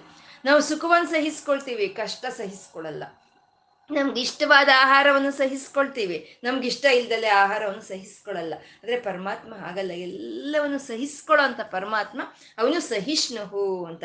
ಆ ಸಹಿಷ್ಣುಹು ಅಂತ ಅಂತ ಹೇಳೋದನ್ನ ನಾವು ಭೂಮಿ ದೇ ಭೂಮಿಗೆ ಹೇಳ್ತೀವಿ ನಾವು. ಎಲ್ಲ ಸಹಿಸ್ಕೊಳ್ಳುತ್ತೆ ಭೂತಾಯಿ. ಕ್ಷಮೆಯಲ್ಲಿ, ಆ ಸಹಿಸ್ಕೊಳ್ಳೋದಲ್ಲಿ ಆ ಸಹನೆಯಲ್ಲಿ ಭೂತಾಯಿಗೆ ಇನ್ಯಾರು ಸಮಾನ ಇಲ್ಲ ಅಂತ ಹೇಳ್ತಾರೆ. ಹಾಗೆ ಪರಮಾತ್ಮ ಭೂಮಿಯ ಹಾಗೆ ಸಹನವನ್ನು ಹೊಂದಿರುವಂತ ಆ ಭೂಮಿ ಆಕಾಶಕ್ಕೂ ಸಹಿತ ಆ ಸಹನ ಶಕ್ತಿಯನ್ನು ಕೊಟ್ಟಿರೋ ಅಂತ ಪರಮಾತ್ಮ ಅವನು ಸಹಿಷ್ಣುಹು ಅಂತ. ಅಂದ್ರೆ ಎಲ್ಲವೂ ಸಹಿಸ್ಕೊಳ್ತಾರೆ ಅಂತಂದ್ರೆ ನಾವು ಹೇಳ್ತೀವಿ, ಲೋಕದಲ್ಲಿ ಎಲ್ಲ ಸಹಿಸ್ಕೊಳ್ತಾರೆ ಅಂದ್ರೆ ಅವ್ರ ಕೈಲಾಗಲ್ಲ ಅಂತ ತಿಳ್ಕೊಳ್ತೀವಿ. ಕೈಲಾಗ್ದಲ್ಲೇ ಇರೋರು ಎಲ್ಲರನ್ನೂ ಸಹಿಸ್ಕೊಳ್ತಾರೆ ಅಂತ ಹೇಳ್ತೀವಿ ನಾವು. ಆದ್ರೆ ಇದು ಹಾಗಲ್ಲ. ಪರಮಾತ್ಮ ಕೈಲಾಗ್ದಲ್ಲೇ ಸಹಿಸ್ಕೊಂಡಿರುವಂತದ್ದಲ್ಲ. ಶ್ರೀರಾಮಚಂದ್ರನಿಗೆ ಹೇಳ್ತಾರೆ, ಕ್ಷಮಯ ಪೃಥ್ವಿ ಸಮಹ ಅಂತ. ಆ ಕ್ಷಮಿಸೋದ್ರಲ್ಲಿ, ಆ ಸಹಿಸ್ಕೊಳ್ಳೋದ್ರಲ್ಲಿ ಪೃಥ್ವಿ ಸಮಾನವಾದಂಥ ಕ್ಷಮಾಗುಣ ಶ್ರೀರಾಮಚಂದ್ರನಲ್ಲಿ ಇರುತ್ತೆ. ಅದು ಸಹಿಷ್ಣು ಅಂತ ಹೇಳೋದು. ಅದೇ ಶ್ರೀರಾಮನಿಗೆ ಹೇಳ್ತಾರೆ, ಕಾಲಾಗ್ನಿ ಸದೃಶೋ ಕ್ರೋಧ ಆ ಕೋಪ ಅಂತ ಬಂದ್ರೆ ಆ ಕಾಲಾಗ್ನಿ ಸಮಾನವಾಗಿರುತ್ತೆ. ಸಹಿಸ್ಕೊಳ್ಳೋದ್ರಲ್ಲಿ ಭೂಮಿ ಸಮಾನವಾಗಿರುತ್ತೆ ಸಹಿಷ್ಣು ಅನ್ನೋದು. ಆ ಕೋಪ ಅಂತ ಬಂದಾಗ ಅದು ಸಹಿಸ್ಕೊಳ್ಳೋ ಅಂತದನ್ನ ಅದನ್ನು ಕಾಲಾಗ್ನಿಯಾಗಿ ಇರುತ್ತೆ ಅಂತ ಎರಡನ್ನೂ ಹೇಳ್ತಾರೆ. ಅಂದ್ರೆ ಆ ಒಂದು ಎಲ್ಲವನ್ನು ಸಹಿಸ್ಕೊಳ್ಳೋ ಅಂತ ಒಂದು ಗುಣ. ಹಾಗೆ ನಮ್ಗೆ ಸಿಟ್ಟು ಬಂದಾಗ ಅದನ್ನ ಸಹಿಸ್ಕೋಬೇಕು ಅಂದ್ರೂ ಅದಕ್ಕೂ ಎಷ್ಟು ಶಕ್ತಿ ಇರ್ಬೇಕಲ್ಲ. ಆ ಸಿಟ್ಟು, ಅತೀ ಸಿಟ್ಟು ಬಂದಾಗ ಅದು ಸಹಿಸ್ಕೊಳ್ಳೋ ಅಂತ ಶಕ್ತಿ ಇರುವಂತ ಪರಮಾತ್ಮ. ರಾವಣಾದಿ ಒಂದು ರಾಕ್ಷಸರನ್ನ ಸಂಹಾರ ಮಾಡೋಷ್ಟು ಕ್ರೋಧ ಬಂದ್ರು ಅದನ್ನ ಸಹಿಸ್ಕೊಂಡಂತ ಪರಮಾತ್ಮ ಅವನು ಸಹಿಷ್ಣುಹು. ಜಗದಾದಿಜಹ ಜಗದಾದಿಜಹ ಪರಮಾತ್ಮ ಅಂತಂದ್ರೆ ಈ ಜಗತ್ತಿಕ್ಕೆ ಮುಂಚೆನೆ ಆದಿಯಲ್ಲೇ ಇದ್ದಂತ ಜ್ಞಾನ ಸ್ವರೂಪನು ಅವನು ಜಗದಾದಿಗ ಜಗದಾದಿಹ. ಅಂತ ಹೇಳುವಂಥದ್ದು ಅವನು ಈ ಜಗತ್ತಿಗೆ ಆದಿಯಲ್ಲೇ ಇದ್ದಂತ ಅವನು ಪರಮಾತ್ಮ. ಆ ಪರಮಾತ್ಮ ಜಗದಿಕ್ಕೆ ಆದಿಯಲ್ಲೇ ಇದ್ದಂತ ಪರಮಾತ್ಮ ಅವನು ಹಿರಣ್ಯ ಗರ್ಭ ಅಂದ್ರೆ ಎಲ್ಲವೂ ಸಮಸ್ತ ಲೋಕಗಳು, ಸಮಸ್ತ ಪ್ರಕೃತಿ, ಸಮಸ್ತ ವೇದಗಳು ತನ್ನ ಹೊಟ್ಟೆಯಲ್ಲಿ ಇಟ್ಕೊಂಡಿದ್ದಂಥ ಪರಮಾತ್ಮ ಅವನು ಜಗದಾದಿಹ. ಈ ಸೃಷ್ಟಿಗೆ ಪೂರ್ವದಲ್ಲೇ ಅವನು ಇದ್ದ. ತಾನು ಸೃಷ್ಟಿ ಮಾಡಬೇಕು ಅಂತ ತನಗೆ ಇಚ್ಛೆ ಬಂದಾಗ ಬ್ರಹ್ಮದೇವರು ಸೃಷ್ಟಿ ಆಗ್ತಾರೆ. ಆದರೆ ಬ್ರಹ್ಮದೇವರಿಗೂ ಇನ್ನೂ ಮುಂಚೆ ಪೂರ್ವದಲ್ಲೇ ಇದ್ದಂತ ಪರಮಾತ್ಮ ಅವನು ಜಗದಾದಿಜ ಆದಿಯಲ್ಲೇ ಇದ್ದ ಅಂತ. ಅಂದ್ರೆ ಒಂದು ವಸ್ತುವನ್ನ ತಯಾರು ಮಾಡಬೇಕು ಅಂದ್ರೆ ಆ ವಸ್ತು ತಯಾರು ಮಾಡೋರು ಮೊದಲೇ ಇರ್ತಾರೆ. ಅಲ್ವಾ? ಒಂದು ಮಡಿಕೆಯನ್ನು ತಯಾರು ಮಾಡಬೇಕು ಅಂದ್ರೆ ಆ ಮಡಿಕೆ ತಯಾರು ಮಾಡುವಂಥ ಕುಂಬಾರ ಮೊದಲೇ ಇರ್ತಾನೆ. ಅವನು ಆ ಮಡಿಕೆ ತಯಾರೋದಕ್ಕೆ ಅದಕ್ಕೆ ಮೊದಲೇ ಇರ್ತಾನೆ. ಒಂದು ಸಿನಿಮಾ ಮಾಡಬೇಕು ಅಂತ ಆ ಸಿನಿಮಾ ಮಾಡೋ ಅಂತ ಒಂದು ನಿರ್ದೇಶಕರಾಗ್ಬೋದು, ನಿರ್ಮಾತರಾಗ್ಬೋದು ಮೊದಲೇ ಇರ್ತಾರೆ ಅವರು. ಸಿನಿಮಾ ಮಾಡೋದಕ್ಕೆ ಮೊದಲೇ ಇರ್ತಾರೆ. ಹಾಗೆ ಪರಮಾತ್ಮ ಈ ಸೃಷ್ಟಿಯನ್ನೆಲ್ಲ, ಈ ಪ್ರಪಂಚವನ್ನೆಲ್ಲ ಈಗ ಸೃಷ್ಟಿ ಮಾಡಬೇಕು ಅಂತ ಅಂದ್ಕೊಂಡಂಥ ಪರಮಾತ್ಮ ಅವನು ಈ ಸೃಷ್ಟಿಗೆ ಮುಂಚೆನೆ ಇದ್ದ. ಅವನು ಅವನು ಜಗದಾದಿಜಹ ಅಂತ. ಪರಮಾತ್ಮ ಎಲ್ಲಕ್ಕೂ ಸರ್ವಕ್ಕೂ ಕಾರಣವಾಗಿರುವಂತ ಪರಮಾತ್ಮ ಅವನು ಎಲ್ಲದಕ್ಕೂ ಮುಂಚೆನೆ ಇದ್ದ ಅಂತ. ಎಲ್ಲಿಂದ ಬರುತ್ತೋ ಅಲ್ಲಿಗೆ ಐಕ್ಯವಾಗಿ ಹೋಗೋಗುತ್ತೆ. ಅಂದ್ರೆ ಬರೋವಂಥದ್ದು ಸೃಷ್ಟಿ ಇರೋವಂಥದ್ದು ಸ್ಥಿತಿ, ಮತ್ತೆ ಅವನಲ್ಲಿ ಐಕ್ಯವಾಗಿ ಹೋಗುವಂಥದ್ದು ಲಯ. ಇಲ್ಲಿ ಆ ಆದಿಯಲ್ಲಿ ಇದ್ದಂತ ಜಗದಾದಿಜಹ ಅನ್ನೋ ಒಂದು ಲಕ್ಷಣವನ್ನ ಈ ಜಗದಾದಿಜಹ ಅನ್ನೋ ಒಂದು ನಾಮ ಹೇಳ್ತಾ ಇದೆ. ಅಂದ್ರೆ ಎಲ್ಲದಕ್ಕೂ ಸಂಪೂರ್ಣವಾಗಿ ಮೊದಲೇ ಇದ್ದಂತ ಜ್ಞಾನ ಸ್ವರೂಪನು ಅವನು ಪರಮಾತ್ಮ, ಅವನು ಜಗದಾದಿಜಹ ಅಂತ. ಅಂತ ಜಗತ್ತನ್ನೆಲ್ಲ ಅವನು ಸೃಷ್ಟಿ ಮಾಡಿದ್ರು ಅವನಿಗೆ ಯಾವುದು ಪಾಪ ಅಂತ ಆಗ್ಲಿ ದೋಷ ಅಂತ ಆಗ್ಲಿ ಇಲ್ಲ ಪರಮಾತ್ಮನಲ್ಲಿ. ಹಾಗಾಗಿ ಅನಗ ಮುಂದಿನ ನಾಮ ಅನಗ ಅನಗ ಅಂದ್ರೆ ದೋಷರಹಿತನು ಪಾಪರಹಿ ಪಾಪರಹಿತನು ಅಂತ ಹೇಳೋದು ಅನಗ ಅಂತ ಹೇಳೋದು. ಅಂದ್ರೆ ಪರಮಾತ್ಮ ಈ ಸೃಷ್ಟಿಯೆಲ್ಲ ಮಾಡಿದ್ರು ಅವನು ಸಂಪೂರ್ಣ ಜ್ಞಾನ ಸ್ವರೂಪನು. ಹಾಗಾಗಿ ಅವನು ಮಾಡಿದ ಈ ದೃಶ್ಯ ಈ ಸೃಷ್ಟಿಯಲ್ಲಿ ಎಂಥದ್ದು ದೋಷ ಅಂತ ಇಲ್ಲ. ಯಾಕೆಂದ್ರೆ ಪರಿಪೂರ್ಣ ಜ್ಞಾನದಿಂದ ಮಾಡಿರೋ ಈ ಸೃಷ್ಟಿ ಅನ್ನೋದು. ಇವಾಗ ನಾವು ಏನಾದರೂ ಒಂದು ಮಾಡ್ತಾ ಇರ್ತೀವಿ. ಏನೋ ಒಂದು ಕಲೆ, ಒಂದು ಡ್ರಾಯಿಂಗು ಅಥವಾ ಏನೋ ಒಂದು ಮಾಡ್ತೀವಿ, ಅಥವಾ ಅಡುಗೆನೇ ಆಗಲಿ ಮಾಡ್ತಾ ಇದ್ದೀವಿ ನಾವು ಅಂತಂದರೆ ನಮಗೆ ಪರಿಪೂರ್ಣ ಜ್ಞಾನ ಇರಲ್ಲ. ನಾವು ಅದನ್ನ ಮಾಡ್ತಾ ಮಾಡ್ತಾ ಕಲಿತಾ ಕಲಿತಾ ನಾವು ಕಲಿತೀವಿ. ನಾವು ಕಲಿಯೋವಾಗ ಅದರಲ್ಲಿ ದೋಷಗಳು ಬರುತ್ತೆ. ಆ ದೋಷಗಳು ಬಂದಿರೋ ದೋಷಗಳನ್ನ ಸರಿ ಮಾಡಿಕೊಂಡು ನಾವು ಮುಂದೆ ಹೋಗ್ತಾ ಇರ್ತೀವಿ. ತಪ್ಪು ಮಾಡ್ತಾ ಇರ್ತೀವಿ, ಮುಂದೆ ಹೋಗ್ತಾ ಇರ್ತೀವಿ. ಎಷ್ಟು ಮಾಡಿದ್ರು ನಾವು ಮಾಡಿರೋ ಕೆಲಸಗಳಲ್ಲಿ ದೋಷ ಅನ್ನೋದು ಇದ್ದೇ ಇರುತ್ತೆ. ಯಾಕೆಂದ್ರೆ ನಾವು ಸಂಪೂರ್ಣ ಜ್ಞಾನಿಗಳಲ್ಲ. ಆದ್ರೆ ಪರಮಾತ್ಮ ಸಂಪೂರ್ಣ ಜ್ಞಾನಿ ಅವನು. ಹಾಗಾಗಿ ಅವನು ಮಾಡಿರೋ ಈ ದೃಷ್ಟಿಯ ಈ ಸೃಷ್ಟಿಯಲ್ಲಿ ಯಾವುದು ದೋಷಗಳಿಲ್ಲ. ಸಂಪೂರ್ಣ ಒಂದು ಜ್ಞಾನಭರಿತವಾಗಿದೆ ಅಂತ ಅನಗ ಅಂತ ಹೇಳಿದ್ರು. ಮತ್ತೆ ಅನಗ ಅಂದ್ರೆ ಪಾಪ ಇಲ್ಲ, ಪರಮಾತ್ಮನ್ಗೆ ಯಾವುದು ಪಾಪ ಇಲ್ಲ ಅಂತ.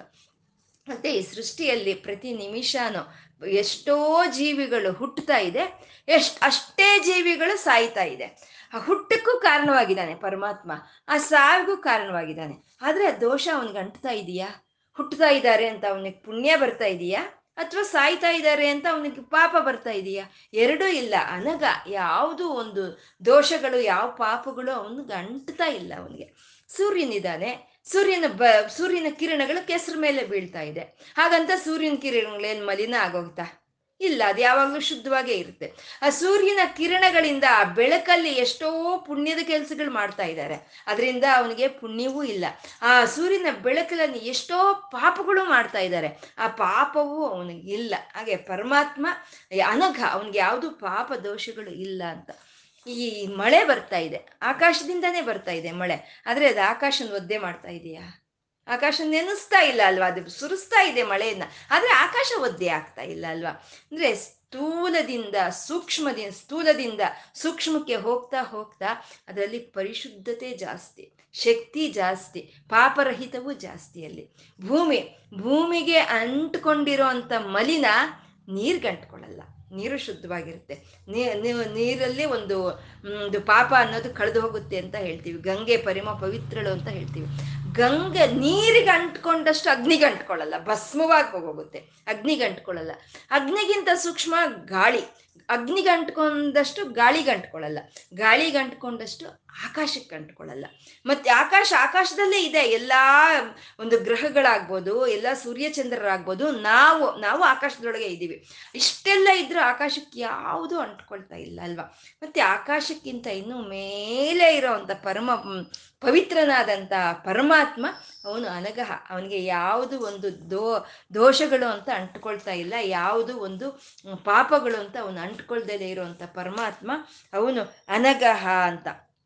ಅಂದ್ರೆ ಅನಗ ಯಾವಾಗ ಬರುತ್ತೆ? ಆ ಒಂದು ಶುದ್ಧತ್ವ ಅನ್ನೋದು, ಆ ಪಾಪರಹಿತವಾದ ಒಂದು ಇದು, ಫಲ ಅನ್ನೋದು ಯಾವಾಗ ಬರುತ್ತೆ ಅಂದ್ರೆ, ಆ ಪರಮಾತ್ಮ ಈ ಯಜ್ಞವನ್ನು ಮಾಡ್ತಾ ಇದ್ದಾನೆ. ಪ್ರಪಂಚ ಯಜ್ಞವನ್ನು ಮಾಡ್ತಾ ಇದ್ದಾನೆ. ಆ ಪರಮಾತ್ಮ ಪ್ರಪಂಚ ಯಜ್ಞವನ್ನು ಮಾಡ್ತಾ ಇದ್ರು, ಅವನಿಗಲ್ಲಿ ಯಾವುದು ಸ್ವಾರ್ಥನೇ ಇಲ್ವೇ? ಅವನಿಗಾಗಿ ಅವನು ಮಾಡ್ಕೊಳ್ತಾ ಇಲ್ವೇ ಅವನು? ಅವನಿ ಪ್ರಕೃತಿಗೆ, ಈ ಪ್ರಾಣಿಗಳಿಗಾಗೆ ಇದೆಲ್ಲ ಮಾಡ್ತಾ ಇದ್ದಾನೆ. ಯಾವ ಕೆಲಸ ಆದ್ರೆ ನಿಸ್ವಾರ್ಥದಿಂದ ಮಾಡ್ತೀವೋ ಆ ಅಂತ ಕೆಲ್ಸದಲ್ಲಿ ಯಾವುದು ಪಾಪ ಅಂತ ಇರಲ್ಲ, ಯಾವುದು ದೋಷ ಅಂತ ಇರೋದಿಲ್ಲ. ಹಾಗೆ ನಾವು ಮಾಡೋ ಅಂಥ ಕೆಲಸಗಳು ನಿಸ್ವಾರ್ಥವಾಗಿದ್ದರೆ ಆ ಪರಮ ಪವಿತ್ರನಾದಂಥ ಒಂದು ಆ ನಾರಾಯಣನ ಒಂದು ಸನ್ನಿ ಅನುಗ್ರಹ ಅನ್ನೋದು ನಮ್ಗೆ ಸಿಕ್ಕೋ ಅಂಥದ್ದು ಮತ್ತೆ ಅಂಥ ಒಂದು ಪಾಪ ಅದು ಹೋಗಬೇಕು ಅಂತ ಶುದ್ಧತೆ ನಮಗೆ ಬರಬೇಕು ಅಂತಂದ್ರೆ ನಾವು ಮಾಡೋ ಅಂಥ ಒಂದು ಸಾಧನೆಗಳಲ್ಲಿ ನಮಗೆ ಫಲ ಅನ್ನೋದು ಸಿಕ್ಕಬೇಕು ಜಯ ಅನ್ನೋದು ಸಿಕ್ಕಬೇಕು ನಾವು ಸಾಧನೆ ಮಾಡ್ಬೋದು, ಅದಕ್ಕೆ ಫಲವನ್ನು ಕೊಡೋ ಅಂಥದ್ದು, ಅದಕ್ಕೆ ಜಯವನ್ನು ಕೊಡೋ ಅಂಥವನು ಅವನು ನಾರಾಯಣನೇ. ಹಾಗಾಗಿ ಅವನ ಮುಂದಿನ ನಾಮ ವಿಜಯ, ಅನಗೋ ವಿಜಯ, ಅವನ ಹೆಸರು ವಿಜಯ. ಅಂದ್ರೆ ಜಯ ಜಯ ಗಳಿಸ್ಕೊಳ್ಳೋದು ಅಂದ್ರೆ ಒಂದು ಸಾಮಾನ್ಯವಾದಂಥ ವಿಷಯ. ವಿಜಯ ಅಂತಂದ್ರೆ ವಿಶಿಷ್ಟವಾಗಿ ಜಯವನ್ನು ಪಡ್ಕೊಳ್ಳೋ ಅಂಥದ್ದನ್ನೇ ವಿಜಯ ಅಂತ ವಿಶಿಷ್ಟವಾದಂಥ ಜಯ ಪಡ್ಕೊಳ್ಳೋ ಅಂಥದ್ದನ್ನೇ ವಿಜಯ ಅಂತ ಹೇಳೋದು. ಪರಮಾತ್ಮನ ಒಂದು ಸ್ವಭಾವವೇ ವಿಜಯ. ವಿಜಯವನ್ನು ಪಡ್ಕೊಳ್ಳೋದೇ ಅವನ ಸ್ವಭಾವ. ಅವನಿಗೆ ಅಪಜಯ ಅನ್ನೋದೇ ತಿಳಿದು. ಅದನ್ನೇ ಅಪರಾಜಿತ ಅಂತ ನಾಮ. ನಮಗೆ ಅಮ್ಮನವರ ಸಹಸ್ರನಾಮಗಳಲ್ಲಿ ಅಪರಾಜಿತ ಅಂತ ಒಂದು ನಾಮ. ಅಂದ್ರೆ ಅಪರಾಜಯವನ್ನೇ ಜಯಿಸ್ಬಿಟ್ಟಿದ್ದಾಳಂತೆ ಅಮ್ಮ. ಅಪರಾಧವನ್ನು ಜಯಿಸಿರೋ ಅಂತ ಅಮ್ಮ ಅಪರಾಜಿತ ಅಂತ ಹೇಳಿ. ಪರಮಾತ್ಮ ವಿಜಯ, ತಾನು ಎಲ್ಲವನ್ನು ಜಯಿಸಿದಾನೆ ಅನಗ ಆಗಿ ಈ ಪ್ರಕೃತಿಯಲ್ಲಿ ಇರೋಂಥ ಮಾಲಿನ್ಯವನ್ನು ಯಾವುದು ತಾನು ಅಂಟಿಸ್ಕೊಂಡಿಲ್ಲ. ಅದು ಅನಗ ಈ ಪ್ರಕೃತಿಯಲ್ಲಿ ಇರೋಂಥ ಮಾಯೆಯನ್ನೆಲ್ಲ ಗೆದ್ದಿದ್ದಾನೆ ಪರಮಾತ್ಮ. ಅದು ವಿಜಯ ಅಂತ ಹೇಳೋದು. ಯಾವ ಮಾಯೆಯೂ ಅವನಿಗೆ ಅಂಟ್ತಾ ಇಲ್ಲ, ಅವನು ವಿಜಯ ಅಂತ. ಅಂತ ಪರಮಾತ್ಮನನ್ನ ನಾವು ಹಿಡ್ಕೋಬೇಕು ಅಂತಂದ್ರೆ ನಾವು ಆಧ್ಯಾತ್ಮಿಕ ಸಾಧನೆಯನ್ನ ನಾವು ಮಾಡ್ಕೋಬೇಕು. ಆ ಆಧ್ಯಾತ್ಮಿಕ ಸಾಧನೆ ಅಂತ ನಾವು ಮಾಡ್ಕೊಳ್ಳೋವಾಗ ನಮಗೆ ಅಡ್ಡಿ ಆಟಂಕಗಳು ಬರೋ ಅಂಥದ್ದು ಒಂದು ಅವರೋಧಗಳು ಬರೋ ಅಂಥದ್ದು ಕಾಮ, ಕ್ರೋಧ, ಲೋಭ, ಮದ, ಮೋಹ, ಮಾತ್ಸರ್ಯ ಅನ್ನೋ ಅರಿಷಡ್ ವರ್ಗಗಳಿಂದ ನಮಗೆ ಆ ಅವರೋಧಗಳು ಅನ್ನೋದು ಬರುತ್ತೆ. ಆ ಅವರೋಧಗಳಿಂದ ನಮ್ಮನ್ನ ತಪ್ಪಿಸೋ ಅಂತ ಪರಮಾತ್ಮ ಅವನು ವಿಜಯ. ಅವನಿಂದನೇ ನಮ್ಗೆ ಏನಿದ್ರು ಆ ಅವರೋಧಗಳು ತಪ್ಪಿ ಹೋಗುವಂತಹದ್ದು ಈ ಬಾಹ್ಯ ಇಂದ್ರಿಯಗಳ, ಅಂತರ್ ಇಂದ್ರಿಯಗಳ ನಿಗ್ರಹಣೆ ಯಾರು ಮಾಡ್ತಾರೋ ಅಂಥವ್ರಿಗೆ ಮಾತ್ರನೇ ಪರಮಾತ್ಮನ ಸನ್ನಿಧಿ ಅನ್ನೋದು ಸಾಧ್ಯವಾಗುತ್ತೆ. ಅಂತರ್, ಅಂತರ ಒಂದು ಇಂದ್ರಿಯಗಳು, ಬಾಹ್ಯವಾಗಿರುವಂಥ ಇಂದ್ರಿಯಗಳನ್ನ ಎಲ್ಲವನ್ನು ಜಯಿಸ್ಕೋಬೇಕು ನಾವು. ಆ ಅಂತರ್ ಇಂದ್ರಿಯಗಳನ್ನ, ಬಾಹ್ಯ ಇಂದ್ರಿಯಗಳನ್ನ ಜಯ, ವಿಜಯ ಅಂತ ಹೇಳೋದು. ಜಯ ವಿಜಯರನ್ನ ದಾಟ್ಕೊಂಡು ಹೋದ್ರೆ ಪರಮಾತ್ಮ ಕಾಣಿಸ್ತಾನೆ ಅಂತಂದ್ರೆ ಈ ಬಾಹ್ಯ ಇಂದ್ರಿಯಗಳನ್ನ, ಈ ಅಂತರ್ ಇಂದ್ರಿಯಗಳನ್ನ ಯಾರು ಗೆಲ್ಲುತ್ತಾರೋ ಅವ್ರಿಗೆ ಪರಮಾತ್ಮನ ಸನ್ನಿಧಿ ಅನ್ನೋದು ಸಿಕ್ಕುತ್ತೆ ಅಂತ ಹೇಳೋ ಇವಾಗ ನಾವು ತಿರುಪತಿಗೆ ಹೋಗ್ತೀವಿ, ವೆಂಕಟರಮಣನ ಹೋಗ್ತೀವಿ. ಆ ವೆಂಕಟರಮಣನ ಏನು ತಿರುಪತಿಗೆ ನಾವು ಹೋದ್, ಹೋದ ತಕ್ಷಣ, ಗರ್ಭಗುಡಿಗೆ ಹೋದ ತಕ್ಷಣ ಅವ್ನು ಕಾಣಿಸ್ಬಿಡ್ತಾನ? ಕಾಣಿಸಲ್ಲ, ಏಳು ಬಾಗಿಲಿರುತ್ತೆ, ಸಪ್ತ. ಸಪ್ತ ದ್ವಾರಗಳಿರುತ್ತೆ. ಆ ಆರು ದ್ವಾರಗಳು ನಾವು ದಾಟ್ಕೊಂಡು ಹೋದ್ರೆ ಆ ಪರಮಾತ್ಮನ ಸನ್ನಿಧಿ ನಮಗೆ ಸಿಕ್ಕೋ ಅಂಥದ್ದು ಆರು ದ್ವಾರಗಳು ಅಂದ್ರೆ ಅದರಲ್ಲಿ ಐದು ದ್ವಾರಗಳು, ಅದು ಕಬ್ಬಿ, ಕಬ್ಬಿಣ, ಕಬ್ಬಿಣದಿಂದ ಮಾಡಿರೋ ಅಂಥದ್ದು ಬೆಳ್ಳಿಯಿಂದ ಮಾಡಿರೋ ಅಂಥದ್ದು ಬಂಗಾರದಿಂದ ಮಾಡಿರೋ ಅಂಥ ಬಾಗಿಲುಗಳೆಲ್ಲ ಅಲ್ಲಿ ಇರುತ್ತೆ ಅದನ್ನ ನಾವು ದಾಟ್ಕೊಂಡು ಹೋಗ್ಬೇಕು. ಅಂದ್ರೆ ಏನರ್ಥ? ಅವನು ತಿರುಪತಿ ತಿಮ್ಮಪ್ಪ ತುಂಬಾ ಐಶ್ವರ್ಯವಂತನು ಅವನು. ಹಾಗಾಗಿ ಅವನಿಗೆ ಬೆಳ್ಳಿಯಲ್ಲಿ ಬಂಗಾರದಲ್ಲಿ ದ್ವಾರಗಳು ಮಾಡಿಸಿದಾರ ಅಂತಂದ್ರೆ, ಈ ಬೆಳ್ಳಿ ಬಂಗಾರ ಕಬ್ಬಣ ಅನ್ನೋದು ಇಹಲೋಕಕ್ಕೆ ಸಂಬಂಧಪಟ್ಟಿರುವಂಥ ವಿಷಯಗಳು. ಯಾವಾಗ ನಾವು ಇಹಲೋಕಕ್ಕೆ ಸಂಬಂಧಪಟ್ಟಿರುವಂಥ ವಿಷಯಗಳನ್ನು ದಾಟ್ಕೊಂಡು ನಾವು ಹೋಗ್ತೀವೋ, ಆವಾಗ ಪರಮಾತ್ಮನ ಸನ್ನಿಧಿ ಸಿಕ್ಕುತ್ತೆ ಅನ್ನೋದಕ್ಕೆ ಐದು ಬಾಗಿಲುಗಳು. ಆ ಐದನೇ ಬಾಗಿಲಲ್ಲಿ ಜಯ ವಿಜಯರು ಇರ್ತಾರೆ. ಆ ಜಯ ವಿಜಯರನ್ನ ದಾಟಿ ಹೋದ್ರೆ ನಾವು ಆ ವೆಂಕಟರಮಣನ ಸನ್ನಿಧಿಗೆ ಹೋಗ್ತೀವಿ. ಅಂದ್ರೆ ಈ ಜಯ ವಿಜಯರೇ ಅಂತರ ಇಂದ್ರಿಯಗಳು, ಬಾಹ್ಯ ಇಂದ್ರಿಯಗಳು ಅಂತ ಹೇಳೋದು. ಯಾರಾದ್ರೆ ಅಂತರ ಬಾಹ್ಯ ಇಂದ್ರಿಯಗಳನ್ನ ನಿಗ್ರಹಿಸ್ಕೊಳ್ತಾರೋ ಅಂತ ಅವ್ರಿಗೆ ಪರಮಾತ್ಮನ ಸನ್ನಿಧಿ ಸಿಕ್ಕುತ್ತೆ ಅಂತ. ಆ ಆರನೇ ಬಾಗ್ಲು ಅಂತ ಹೇಳದೆ ಅದನ್ನೇ ಒಂದು ಧ್ಯಾನ ಅಲ್ಲಿ ಗಟ್ಟಿ ಆಗ್ಬೇಕು. ಆ ಧ್ಯಾನ ಗಟ್ಟಿ ಆದ್ರೆ ಪರಮಾತ್ಮನ ಸನ್ನಿಧಿ ನಮಗೆ ಸಿಕ್ಕುತ್ತೆ ಅಂತ ಹೇಳೋದು. ಇದನ್ನೇ ಈ ಐದು ಷಟ್ಚಕ್ರಗಳ ಅಂತ ಹೇಳ್ತಾರೆ. ಷಟ್ಚಕ್ರಗಳಂದ್ರೆ ನಮ್ಮ ಧ್ಯಾನ ಅನ್ನೋದು ಮೂಲಾಧಾರದಿಂದ ಶುರುವಾದ್ರೆ ಆ ಮೂಲಾಧಾರದಿಂದ ದಾಟ್ಕೊಂಡು ಅದು ಬಂದು, ಅದು ಸ್ವಾಧಿಷ್ಠಾನಕ್ಕೆ ಬಂದು, ಸ್ವಾಧಿಷ್ಠಾನದಿಂದ ಮಣಿಪುರ ಚಕ್ರಕ್ಕೆ ಬಂದು, ಮಣಿಪುರದಿಂದ ಸ್ವ ಅನಾಹತ ಚಕ್ರಕ್ಕೆ ಬಂದು, ಅಲ್ಲಿಂದ ವಿಶುದ್ಧ ಚಕ್ರಕ್ಕೆ ಬಂದು, ಆರನೇದು ಆಜ್ಞಾ ಚಕ್ರ ಅಂತ ಹೇಳೋದು ಅದೇ ಮನಸ್ಸಿನ ಸ್ಥಾನ. ಈ ಐದು ದಾಟಿದ್ವಾ ನಾವು ಅಂತರಿಂದ್ರಿಯಗಳನ್ನ ಬಹಿರ್ ಇಂದ್ರಿಯಗಳನ್ನ ನಾವು ದಾಟಿದೀವಿ, ಜಯಿಸಿದೀವಿ ನಾವು ಅಂತ ಹೇಳಿ. ಅದೇ ಜಯ ವಿಜಯ, ಆ ಜಯ ವಿಜಯಗಳನ್ನ ನಾವು ದಾಟಿದ್ಕೊಂಡು ಹೋಗಿದ್ದೀವಿ ಅಂತ. ಆಜ್ಞಾಚಕ್ರ ಅಂದ್ರೆ ಮನಸ್ಸಿನ ಸ್ಥಾನ. ಅಲ್ಲಿ ಯಾವಾಗ ನಮಗೆ ಆರನೇ ಬಾಗ್ಲೋದು ಅಲ್ಲಿ ಯಾವಾಗ ನಮಗೆ ಧ್ಯಾನ ಅನ್ನೋದು ಗಟ್ಟಿ ಆಯಿತೋ, ಆವಾಗ ನಮಗೆ ಆ ಪರಮಾತ್ಮ ವಿಷ್ಣುವಿನ ಒಂದು ಸನ್ನಿಧಿ ಅನ್ನೋದು ನಮ್ಗೆ ಸಿಕ್ಕುತ್ತೆ ಅಂತ ಹೇಳೋದು. ಪರಮಾತ್ಮ ವಿಜಯ.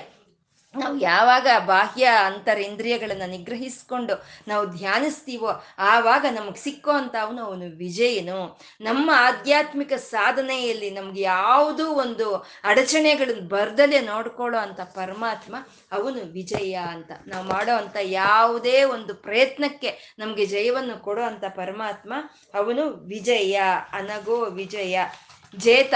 ಪರಮಾತ್ಮ ಜೇತ. ಜೇತ ಅಂದ್ರೆ? ಎಲ್ಲವನ್ನು ಯಾರು ಜಯಿಸ್ತಾರೋ ಅವನೇ ಪರಿಪಾಲನೆ ಮಾಡೋದು. ಅಲ್ವಾ? ಯಾರು ಜಯಿಸ್ತಾರೋ ಅವನ್ನೇ ಪರಿಪಾಲನೆ ಮಾಡೋದು. ಜಯಿಸ್ದಲೇ ಇದ್ರೆ ಅವನಿಗೆ ಪರಿಪಾಲನೆ ಮಾಡೋ ಅಂತ ಒಂದು ಶಕ್ತಿ ಅನ್ನೋದು ಇರೋದಿಲ್ಲ. ಪರಮಾತ್ಮ ಎಲ್ಲವನ್ನ, ಈ ಪ್ರಕೃತಿಯನ್ನ, ಈ ಪ್ರಕೃತಿಯಲ್ಲಿರೋ ಮಾಯೆಯನ್ನ, ಈ ದೇವತೆಗಳನ್ನ ಸರ್ವವನ್ನು ಜಯಿಸಿರೋ ಅಂತ ಪರಮಾತ್ಮ ಅವನು ಜೇತ. ಅವನು ಜೇತ, ಅವನು ಎಲ್ಲವನ್ನು ಅವನು ಜಯಿಸಿರೋದ್ರಿಂದ ಅವನೇ ಪರಿಪಾಲನೆ ಮಾಡೋ ಅಂತ ನೇತ ಅವನು. ಯಾರು ಜೇತನೋ ಅವನೇ ನೇತ ಅಂದ್ರೆ ನೇತ ಅಂದ್ರೆ ನಾಯಕನು ಅಂತ. ಸಮಸ್ತ ಸಮಸ್ತವನ್ನು ಆಳ್ತಾ ಇದ್ದಾನೆ. ಪರಮಾತ್ಮ ಸಮಸ್ತವನ್ನು ಒಂದು ಸಣ್ಣ ಅಣುವಿನಿಂದ ಹಿಡಿದು ಬ್ರಹ್ಮದೇವರವರೆಗೂ ಯಾರಾದ್ರೆ ಆಳ್ತಾ ಇದ್ದಾರೋ ಅವನೇ ಜೇತ, ಪರಮಾತ್ಮ ಅವನು ಜೇತ. ಅವನು ಆಳ್ತಾ ಇದ್ರು ಅವನು ಎಲ್ಲದನ್ನೂ ಸೃಷ್ಟಿ ಮಾಡಿ ಅವನು ಆಳ್ತಾ ಇದ್ರು ಯಾರಾದ್ರೆ ಸಚ್ಚಿತ್ ಆನಂದದ ಸ್ವರೂಪದಲ್ಲೇ ಇದಾರೋ ಅವನೇ ಜೇತ ಅಂತ. ವಿಶ್ವಯೋನಿ, ಪರಮಾತ್ಮ ವಿಶ್ವಯೋನಿ. ಅಂದ್ರೆ ಪರಮಾತ್ಮನಿಗೆ ಕಾರಣ ವಿಶ್ವ ಅಂತ. ಯೋನಿ ಅಂದ್ರೆ ಅದು ಕಾರಣವಾಗಿರುವಂಥದ್ದನ್ನು ಯೋನಿ ಅಂತ ಹೇಳೋದು. ಆ ಪರಮಾತ್ಮನ್ಗೆ ಈ ವಿಶ್ವವೇ ಕಾರಣವಾಗಿರೋದ್ರಿಂದ ವಿಶ್ವಯೋನಿ ಅಂತ. ಇದನ್ನೇ ನೂರ ಹದಿನೇಳನೇ ನಾಮದಲ್ಲಿ ನಾವು ಹೇಳ್ಕೊಂಡಿದ್ವಿ ವಿಶ್ವಯೋನಿ ಅಂತಂದ್ರೆ ಆ ಪರಮಾತ್ಮನ ಗರ್ಭದಲ್ಲಿ ಸಮಸ್ತ ವಿಶ್ವವು ಇದೆ ಅಂತ ನಾವು ಹೇಳ್ಕೊಂಡಿದ್ವಿ. ಇಲ್ಲಿ ವಿಶ್ವಯೋನಿ ಅಂತಂದ್ರೆ ಈ ಪ್ರಪಂಚವೇ ಪರಮಾತ್ಮನಿಗೆ ಕಾರಣವಾಗಿದೆ ಅಂತ ವಿಶ್ವಯೋನಿ ಅಂದ್ರೆ ಈ ಪ್ರಪಂಚದ ಗರ್ಭದಲ್ಲಿ ಪರಮಾತ್ಮ ಇದ್ದಾನೆ ಅಂತ ಹೇಳೋದು. ಅಂದ್ರೆ ಅದು ಸರಿನಾ, ಇದು ಸರಿನಾ ಅದು ಸರಿ, ಇದು ಸರಿ, ಎಲ್ಲ ಸರಿ. ಆ ಪರಮಾತ್ಮನ ಒಳಗೆ ಪ್ರಪಂಚ ಇದೆ, ಪ್ರಪಂಚದ ಒಳಗೆ ಪರಮಾತ್ಮನು ಇದೆ ಇವಾಗ ಒಂದು ಸಮುದ್ರ ಇದೆ. ಸಮುದ್ರದಲ್ಲಿ ಒಂದು ಕೆರೆಟಗಳು ಬರುತ್ತೆ, ಒಂದು ಅಲೆಗಳು ಏಳುತ್ತೆ. ಆ ಎದ್ದಂತ ಅಲೆಗಳು ಸ್ವಲ್ಪ ಹೊತ್ತಿರುತ್ತೆ, ಆಮೇಲೆ ಮತ್ತೆ ಸಮುದ್ರದಲ್ಲೇ ಲೈವ್ ಆಗಿ ಹೋಗೋಗುತ್ತೆ. ಆ ಅಲೆಗಳು ಬರೋ ಅಂಥದ್ದು ಸೃಷ್ಟಿ, ಅದು ಸ್ವಲ್ಪ ಹೊತ್ತು ಇರೋ ಅಂಥದ್ದು ಸ್ಥಿತಿ. ಮತ್ತೆ ಆ ಸಮುದ್ರದಲ್ಲೇ ಸೇರ್ಕೊಂಡು ಹೋಗೋ ಅಂಥದ್ದು ಅದು ಲಯ ಅಂತ ಹೇಳೋದು. ಅಂದ್ರೆ ಈ ಸೃಷ್ಟಿ ಸ್ಥಿತಿ ಲಯಗಳು ನಡೀತಾ ಇದ್ರು ಅಲೆಗಳು ಬಂದು ಹೋಗ್ತಾ ಇದ್ರು ಸಮುದ್ರ ಮಾತ್ರ ಹಾಗೆ ಇದೆ. ಪರಮಾತ್ಮ ಈ ವಿಶ್ವದಲ್ಲಿ ತಾನು ಬರ್ತಾ ಇದ್ರು ಅನೇಕ ರೂಪಗಳಲ್ಲಿ ತಾನು ಬರ್ತಾ ಇದ್ರು ಆ ಸಚ್ಚಿತ್ ಆನಂದ ಸ್ವರೂಪನು ಮಾತ್ರ ಅವನು ಶಾಶ್ವತವಾಗಿರ್ತಾನೆ. ಈ ವಿಶ್ವ, ಈ ವಿಶ್ವದಿಂದಾನೇ ಅವನು ಪ್ರಕಟವಾಗ್ತಾ ಇದ್ದಾನೆ ಅಲ್ವಾ? ವಿಶ್ವ ತನ್ನಿಂದಾನೇ ಬಂದಿದೆ. ಅದು ವಿಶ್ವ ಯೋನಿ, ಎಲ್ಲಾ ವಿಶ್ವವನ್ನು ತನ್ನ ಒಳಗೆ ಇಟ್ಕೊಂಡಿರುವಂತ ಪರಮಾತ್ಮ ವಿಶ್ವ ಯೋನಿ. ಆದ್ರೆ ಈ ವಿಶ್ವವು ಯೋನಿನೇ, ಅವನಿಗೆ ವಿಶ್ವ ಯೋನಿ ಅಂದ್ರೆ ಈ ವಿಶ್ವದಿಂದಾನೇ ಅವನು ಪ್ರಕಟವಾಗ್ತಿರೋ ಪ್ರಕಟವಾ ಪ್ರಕಟವಾಗ್ತಾ ಇರೋವಂಥದ್ದು ಅಂದ್ರೆ ಇವಾಗ ಒಂದು ಬಲ್ಬ್ ಇದೆ. ಆ ಬಲ್ಬ್ನಲ್ಲಿ ಪ್ರಕಾಶ ಬರ್ತಾ ಇದೆ ಅಂತಂದ್ರೆ ಅದಕ್ಕೆ ಕರೆಂಟು ನಿಜ ಆ ವಿದ್ಯುತ್ ಶಕ್ತಿಯಿಂದಾನೇ ಅದು ಪ್ರಕಾಶಿಸ್ತಾ ಇದೆ. ಆದ್ರೆ ಆ ವಿದ್ಯುತ್ ಶಕ್ತಿಗೆ ಈ ಬಲ್ಬ್ ಇರ್ಬೇಕಲ್ವಾ? ಇದ್ರೆ ಅಲ್ವಾ ಅದು ಪ್ರಕಾಶಿಸುತ್ತೆ? ಇಲ್ಲಾಂದ್ರೆ ಹೇಗೆ? ಹಾಗೆ ಪರಮಾತ್ಮ ಪ್ರಕಾಶಿಸ್ಬೇಕು, ಪರಮಾತ್ಮ ಪ್ರಕಟವಾಗಬೇಕು ಅಂದ್ರೆ ಅವನಿಗೊಂದು ವಪುಷ, ಒಂದು ಶರೀರ ಅಂತ ಇರಬೇಕು. ಹಾಗೆ ಈ ವಿಶ್ವವೇ ತನ್ನ ಶರೀರವಾಗಿ ಈ ವಿಶ್ವದಲ್ಲಿ ಪ್ರಕಟವಾಗ್ತಾ ಇರುವಂತ ಪರಮಾತ್ಮ, ಅವನು ವಿಶ್ವ ಯೋನಿಹಿ ಅಂತ. ಅವನು ಪ್ರಕಟವಾಗ್ತಾ ಇದ್ದಾನೆ. ಒಬ್ಬ ರಾಮನಾಗಿ, ಒಬ್ಬರು ಕೃಷ್ಣನಾಗಿ, ಒಬ್ಬ ಬುದ್ಧನಾಗಿ ಒಬ್ಬ ಮಹಾತ್ಮ ಗಾಂಧಿಯಾಗಿ ಅವನು ಪ್ರಕಟಿಸ್ಕೊಳ್ತಾ ಇದ್ದಾನೆ. ಎಲ್ಲಿ ಪ್ರಕಟಿಸ್ಕೊಳ್ತಾ ಇದ್ದಾನೆ ಅವನು? ಈ ಪ್ರಪಂಚದಲ್ಲೇ ಪ್ರಕಟಿಸ್ಕೊಳ್ತಾ ಇದ್ದಾನೆ. ಹಾಗಾಗಿ ಪರಮಾತ್ಮ ಆ ರೀತಿ ಪ್ರಕಟವಾಗೋದಕ್ಕೆ ಕಾರಣವಾಗಿರುವಂತ ಈ ವಿಶ್ವವೇ ವಿಶ್ವಯೋನಿ ಅಂತ ಹೇಳುವಂತಹದ್ದು ಪರಮಾತ್ಮ ವಿಶ್ವಯೋನಿ ಅಂತ. ಅವನು ಪುನರ್ವಸುಹು ಪುನರ್ವಸುಹು ಅಂತಂದ್ರೆ ವಸುಹು ಅಂದ್ರೆ ನಾವೇನ್ ಹೇಳ್ಕೊಂಡ್ವಿ? ಯಾರು ನಿವಾಸ ಮಾಡ್ತಾರೋ ಅವನು ವಸುಹು ಅಂತ ಹೇಳ್ತೀವಿ. ಅಂದ್ರೆ ಪುನರ್ವಸುಹು ಅಂದ್ರೆ ಪುನಃ ಪುನಃ ಪುನಃ ಯಾರು ಬಂದ್ರು ವಾಸ ಮಾಡ್ತಾ ಇದ್ದಾರೋ ಅವನು ಪುನರ್ವಸುಹು ಅಂತ ಹೇಳೋದು. ಅಂದ್ರೆ ಒಂದು ಕಲ್ಪಾಂತರ ಸಮಯದಲ್ಲಿ ಈ ಸಮಸ್ತ ಪ್ರಕೃತಿನೋ, ಈ ಸಮಸ್ತ ಸೂರ್ಯಚಂದ್ರರು, ನಕ್ಷತ್ರಗಳು ಎಲ್ಲ ತನ್ನ ಒಳಕ್ಕೆಲ್ಲ ಇವಾಗ ಹೋಗುತ್ತೆ. ಮತ್ತೆ ಪುನಃ ಸೃಷ್ಟಿ ಆಗುತ್ತೆ ಅವು. ಹೀಗೆ ಈ ಪಂಚಭೂತಗಳಾಗ್ಬೋದು, ಈ ಪ್ರಪಂಚವಾಗ್ಬೋದು, ಈ ಸೂರ್ಯಚಂದ್ರರಾಗ್ಬೋದು, ಹೀಗೀಗೆ ಹೀಗೀಗೆ ಪ್ರಕಟವಾಗುತ್ತೆ. ಅವು ಹೀಗೆ ಹೀಗೆ ಪ್ರಕಟವಾಗ್ತಾ ಇದ್ರೆ ತಾನು ಪುನಃ ಪುನಃ ಪುನಃ ಬಂದು ಅದರಲ್ಲಿ ವಾಸವಾಗಿರೋ ಅಂತ ಪರಮಾತ್ಮ ಅವನು ಪುನರ್ವಸುಹು ಅಂತ. ಅವನು ಪುನಃ ಪುನಃ ಬಂದು ಅದರಲ್ಲಿ ವಾಸವಾಗ್ತಾ ಇರ್ತಾನೆ ಪರಮಾತ್ಮ ಪುನರ್ವಸುಹು ಅಂತ. ಮತ್ತೆ ಒಂದು ಈ ಸಸ್ಯಗಳ ರೂಪದಲ್ಲಿ, ಈ ಮಳೆಯ ರೂಪದಲ್ಲಿ, ಈ ಅಗ್ನಿ ರೂಪದಲ್ಲಿ ಸಂ ವಸುಹು ಅಂದ್ರೆ ಸಂಪತ್ತುಗಳು. ಆ ಸಂಪತ್ತುಗಳಲ್ಲೆಲ್ಲ ಪುನಃ ಪುನಃ ಪುನಃ ಈ ಜೀವರಾಶಿಗೆ ಕೊಡ್ತಾ ಪರಮಾತ್ಮ, ಅವನಲ್ಲಿ ವಾಸ ಮಾಡಿ ಅಂತ ಪರಮಾತ್ಮ, ಅವನು ಪುನರ್ವಸುಹು. ಅವನು ಅವನು ಪುನಃ ಪುನಃ ಬಂದು ಅವನು ವಾಸ ಮಾಡ್ತಾನೆ ಇದ್ದಾನೆ ಪುನರ್ವಸುಹು ಪರಮಾತ್ಮ ಅಂತ. ಪುನರ್ವಸುಹು ಅನ್ನೋದು ಒಂದು ನಕ್ಷತ್ರ. ಒಂದು ನಕ್ಷತ್ರದ ಹೆಸರು ಪುನರ್ವಸುಹು ಅಂತ ಹೇಳೋದು. ಈ ಕಶ್ಯಪ ಮಹರ್ಷಿ ಅದಿತಿಗಳೇ ಈ ನಕ್ಷತ್ರ ಮಂಡಲಗಳಿಗೆ ಅದಿ ಅಧಿದೇವತೆರು ಅಂತ ಹೇಳೋದು. ಈ ನಕ್ಷತ್ರ ಮಂಡಳವೆಲ್ಲನೂ ಈ ಕಶ್ಯಪ ಮಹರ್ಷಿ ಅದಿತಿಯರ ಒಂದು ಆಧೀನದಲ್ಲೇ ಇರುವಂತಹದ್ದು ಅವರಿಂದನೇ ಪ್ರಕಟವಾಗುವಂಥದ್ದು ಈ ನಕ್ಷತ್ರ ಮಂಡಲಗಳು. ಈ ಅದಿತಿ ಕಶ್ಯಪರೇ ದಶರಥ ಕೌಸಲ್ಯರಾಗಿ ಪ್ರಕಟವಾಗ್ತಾರೆ. ಕೌಸಲ್ಯ ಮಹಾರಾಣಿ ದಶರಥ ಮಹಾರಾಜನಾಗಿ ಪ್ರಕಟವಾಗ್ತಾರೆ. ಆ ಕಶ್ಯಪ ಮಹರ್ಷಿ ಅದಿತಿ ಆ, ಅವರು ಪ್ರಕಟವಾದಂತ ಒಂದು ದಶರಥ ಮಹಾರಾಜ ಕೌಸಲ್ಯರಿಗೆ, ಆ ಹೇಗೆ ಆ ಕಶ್ಯಪ ಮಹರ್ಷಿಗೆ ಅದಿತಿಗೆ ಆ ಪುನರ್ಸು ನಕ್ಷತ್ರ ಅನ್ನೋದು ಸೃಷ್ಟಿ ಆಯಿತೋ ಹಾಗೆ ಅವರ ಅಂಶದಿಂದ ಹುಟ್ಟಿದಂತ ಕೌಸಲ್ಯ ದಶರಥರಿಗೆ ಪುನರ್ವಸು ನಕ್ಷತ್ರದಲ್ಲಿ ಶ್ರೀರಾಮಚಂದ್ರನ ಉದ್ಭವ ಆಗುವಂಥದ್ದು ಆ ಶ್ರೀರಾಮಚಂದ್ರನ ನಕ್ಷತ್ರ ಪುನರ್ವಸು ಅಂತ. ಪುನರ್ವಸು ಪುನಃ ಪುನಃ ಸ, ದ ಯೋಗಕ್ಷೇಮಂ ವಹಾಮ್ಯಹಂ ಅಂತ ಹೇಳಿದಂಥ ಪರಮಾತ್ಮ ಸಂಭವಾಮಿ ಯುಗೆ ಯುಗೆ, ಯುಗ ಯುಗಗಳಲ್ಲಿ ಯುಗಗಳಲ್ಲಿ ಅವನೇ ಸಂಭವಿಸ್ತಾ ಇದ್ದಾನೆ. ಹೇಗೆ ಸಂಭವಿಸ್ತಾನೆ? ಪುನಃ ಪುನಃ ತಾನೇ ಬಂದು ಅದರಲ್ಲಿ ತಾನೇ ವಾಸವಾಗಿರೋ ಅಂತ ಪರಮಾತ್ಮ ಅವನು ಪುನರ್ವಸುಹು ಅಂತ. ಈ ಶ್ರೀರಾಮನಾಗಿ, ಪರಮಾತ್ಮ, ಆ ಶ್ರೀರಾಮಚಂದ್ರನಾಗಿ, ಆ ನಾರಾಯಣನು ಬರೋದಕ್ಕಿಂತ ಇನ್ನೂ ಮುಂಚೆನೆ ಅವನು ವಾಮನನಾಗಿ ಬಂದಿರ್ತಾನೆ. ವಾಮನನಾಗಿ ಬಂದು ಆ ಸ್ವರ್ಗಲೋಕವನ್ನೆಲ್ಲ ಇಂದ್ರ, ಇಂದ್ರನ ಆದೀನ ತಪ್ಪಿ ಹೋಗಿರುತ್ತೆ. ಆ ಸ್ವರ್ಗಲೋಕವನ್ನು ಮತ್ತೆ ಇಂದ್ರನಿಗೆ ಕೊಡಿಸೋ ಅಂತ ವಾಮನನಾಗಿ ಬಂದಂತ ಅವನು ಅವನು ಮತ್ತೆ ಪುನರ್ವಸು, ಪುನಃ ಪುನಃ ಶ್ರೀರಾಮನಾಗಿ ಬರ್ತಾನೆ. ಪುನಃ ಪುನಃ ಕೃಷ್ಣನಾಗಿ ಬರ್ತಾನೆ. ಬರ್ತಾ ಬರ್ತಾ ತನ್ನ ಅವತಾರಗಳನ್ನು ತಾಳ್ತಾ ಈ ವಿಶ್ವ ಯೋನಿ ಈ ವಿಶ್ವ ಗರ್ಭದಲ್ಲಿ ತನ್ನನ್ನು ತಾನು ಪ್ರಕಟಿಸ್ಕೊಳ್ತಾ, ತ ಪ್ರಕಟಿಸ್ಕೊಂಡಿರೋ ಅಂತ ಮೂರ್ತಿಗಳಲ್ಲೇ ತಾನೇ ವಸುಹು, ತಾನೇ ಪುನಃ ಪುನಃ ವಾಸವಾಗಿರ್ತಾನೆ ಅಂತ ಪುನರ್ವಸುಹು ಅಂತ ಇಲ್ಲಿ ಹೇಳ್ತಾ ಇರೋವಂಥದ್ದು ಪರಮಾತ್ಮ. ಅವನು ಬ್ರಾಜಿಷ್ಣರು ಪ್ರಕಾಶ ಸ್ವರೂಪನು, ಸಂಪೂರ್ಣ ಜ್ಞಾನದಿಂದ ಇರುವಂತ ಪ್ರಕಾಶ ಸ್ವರೂಪನ. ಅವನೇ ಭೋಜನಂ. ಸಮಸ್ತ ಪ್ರಕೃತಿಗೂ, ಸಮಸ್ತ ಪ್ರಾಣಿ ರಾಶಿಗೂ ಆಧಾರವಾಗಿರುವಂತ ಆಹಾರವು ಅವನೇ ಭೋಜನಂ. ಅವನೇ ಭೋಕ್ತ. ಯಾ ಭೋಜನವನ್ನು ಕೊಡ್ತಾ ಇರೋನು ಅವನೇ, ಆ ಭೋಜನವನ್ನು ಅಗ್ನಿ ರೂಪದಲ್ಲಿ ಸ್ವೀಕಾರ ಮಾಡ್ತಾ ಇರುವಂತವನು ಅವನೇ ಅವನೇ ಭೋಕ್ತ. ಅವನೇ ಎಲ್ಲವನ್ನು ಸಹಿಸ್ಕೊಳ್ತಾ ಇದ್ದಾನೆ, ಎಲ್ಲವನ್ನು ಸಹಿಸ್ಕೊಳ್ತಾ ಇರುವಂತ ಸಹಿಷ್ಣು. ಅವನೇ ಈ ಜಗತ್ತಿಗೆ ಆದಿಯಲ್ಲೇ ಇದ್ದಂತ ಜ್ಞಾನ ಸ್ವರೂಪನು. ಅವನಲ್ಲಿ ಯಾವುದು ಪಾಪ ಆಗ್ಲಿ, ಯಾವುದು ದೋಷವಾಗ್ಲಿ, ಯಾರಲ್ಲಿ ಇಲ್ವೋ ಅವನೇ ಅನಗನು. ಅವನೇ ವಿಜಯ. ಎಲ್ಲವನ್ನು ಜಯಿಸಿರೋ ಅಂತ ವಿಜಯನು ಅವನೇ. ಅವನೇ ಜೇತ. ಎಲ್ಲರನ್ನು, ಎಲ್ಲವನ್ನು ಸದಾ ಕಾಲದಲ್ಲಿ ಯಾರು ಪರಿಪಾಲನೆ ಮಾಡ್ತಾ ಇದ್ದಾನೋ ಅವನೇ ಜೇತ, ಅವನೇ ವಿಶ್ವಯೋನಿಹಿ. ಈ ವಿಶ್ವವೇ ಅವನ ಒಂದು ಆಕಾರಗಳಿಗೆ ಕಾರಣವಾಗಿರುವಂಥದ್ದು ಅವನೇ ವಿಧ ವಿಧವಾದಂಥ ಆಕಾರಗಳನ್ನು ತಾಳ್ತಾ ಧರ್ಮವನ್ನು ಪುನಃ ಪ್ರತಿಷ್ಠಾಪನೆ ಮಾಡೋದಕ್ಕೋಸ್ಕರ ಧರ್ಮ ಧರ್ಮ ಧರ್ಮ ಸಂಸ್ಥಾಪನಾಯಾರ್ಥಾಮಿ ಸಂಭವಾಮಿ ಯುಗೆ ಯುಗೆ ಅಂತ ಅವನು ಪುನಃ ಪುನಃ ಅವನ್ನವನು ಪ್ರಕಟಿಸ್ಕೊಂಡು ಪುನಃ ಪುನಃ ಅವನೇ ಪ್ರವೇಶ ಮಾಡಿ ನಿವಾಸಿಸ್ತಾ ಇರೋವಂಥ ಪರಮಾತ್ಮ ಅವನು ಪುನರ್ವಸುಹು ಅಂತ ಇವತ್ತು ಆ ಪರಮಾತ್ಮನಿಗೆ ಆ ಎಲ್ಲವನ್ನು ಸಹಿಸ್ಕೊಳ್ತಾ ಇರೋ ಆ ಜಗದಾದಿಜನಾದಂಥ ವಿಜಯನಿಗೆ, ಆ ಎಲ್ಲರನ್ನು ಪರಿಪಾಲನೆ ಮಾಡ್ತಾ ಇರೋವಂಥ ಆ ಜೇತನಿಗೆ ಒಂದು ಇವತ್ತೇನು ಹೇಳ್ಕೊಂಡಿದೀವೋ ಎಲ್ಲವನ್ನು ಸಮರ್ಪಣೆ ಮಾಡ್ಕೊಳ್ಳೋಣ. ಲಕ್ಷ್ಮೀನಾರಾಯಣರಿಗೆ ನತಿರಿಯಂ ನನ್ನ ನಮಸ್ಕಾರವನ್ನು ಸ್ವೀಕಾರ ಮಾಡು ತಂದೆ ಅಂತ ಕೇಳ್ಕೊಳ್ತಾ ಸರ್ವಂ ಶ್ರೀ ಲಲಿತಾರ್ಪಣಮಸ್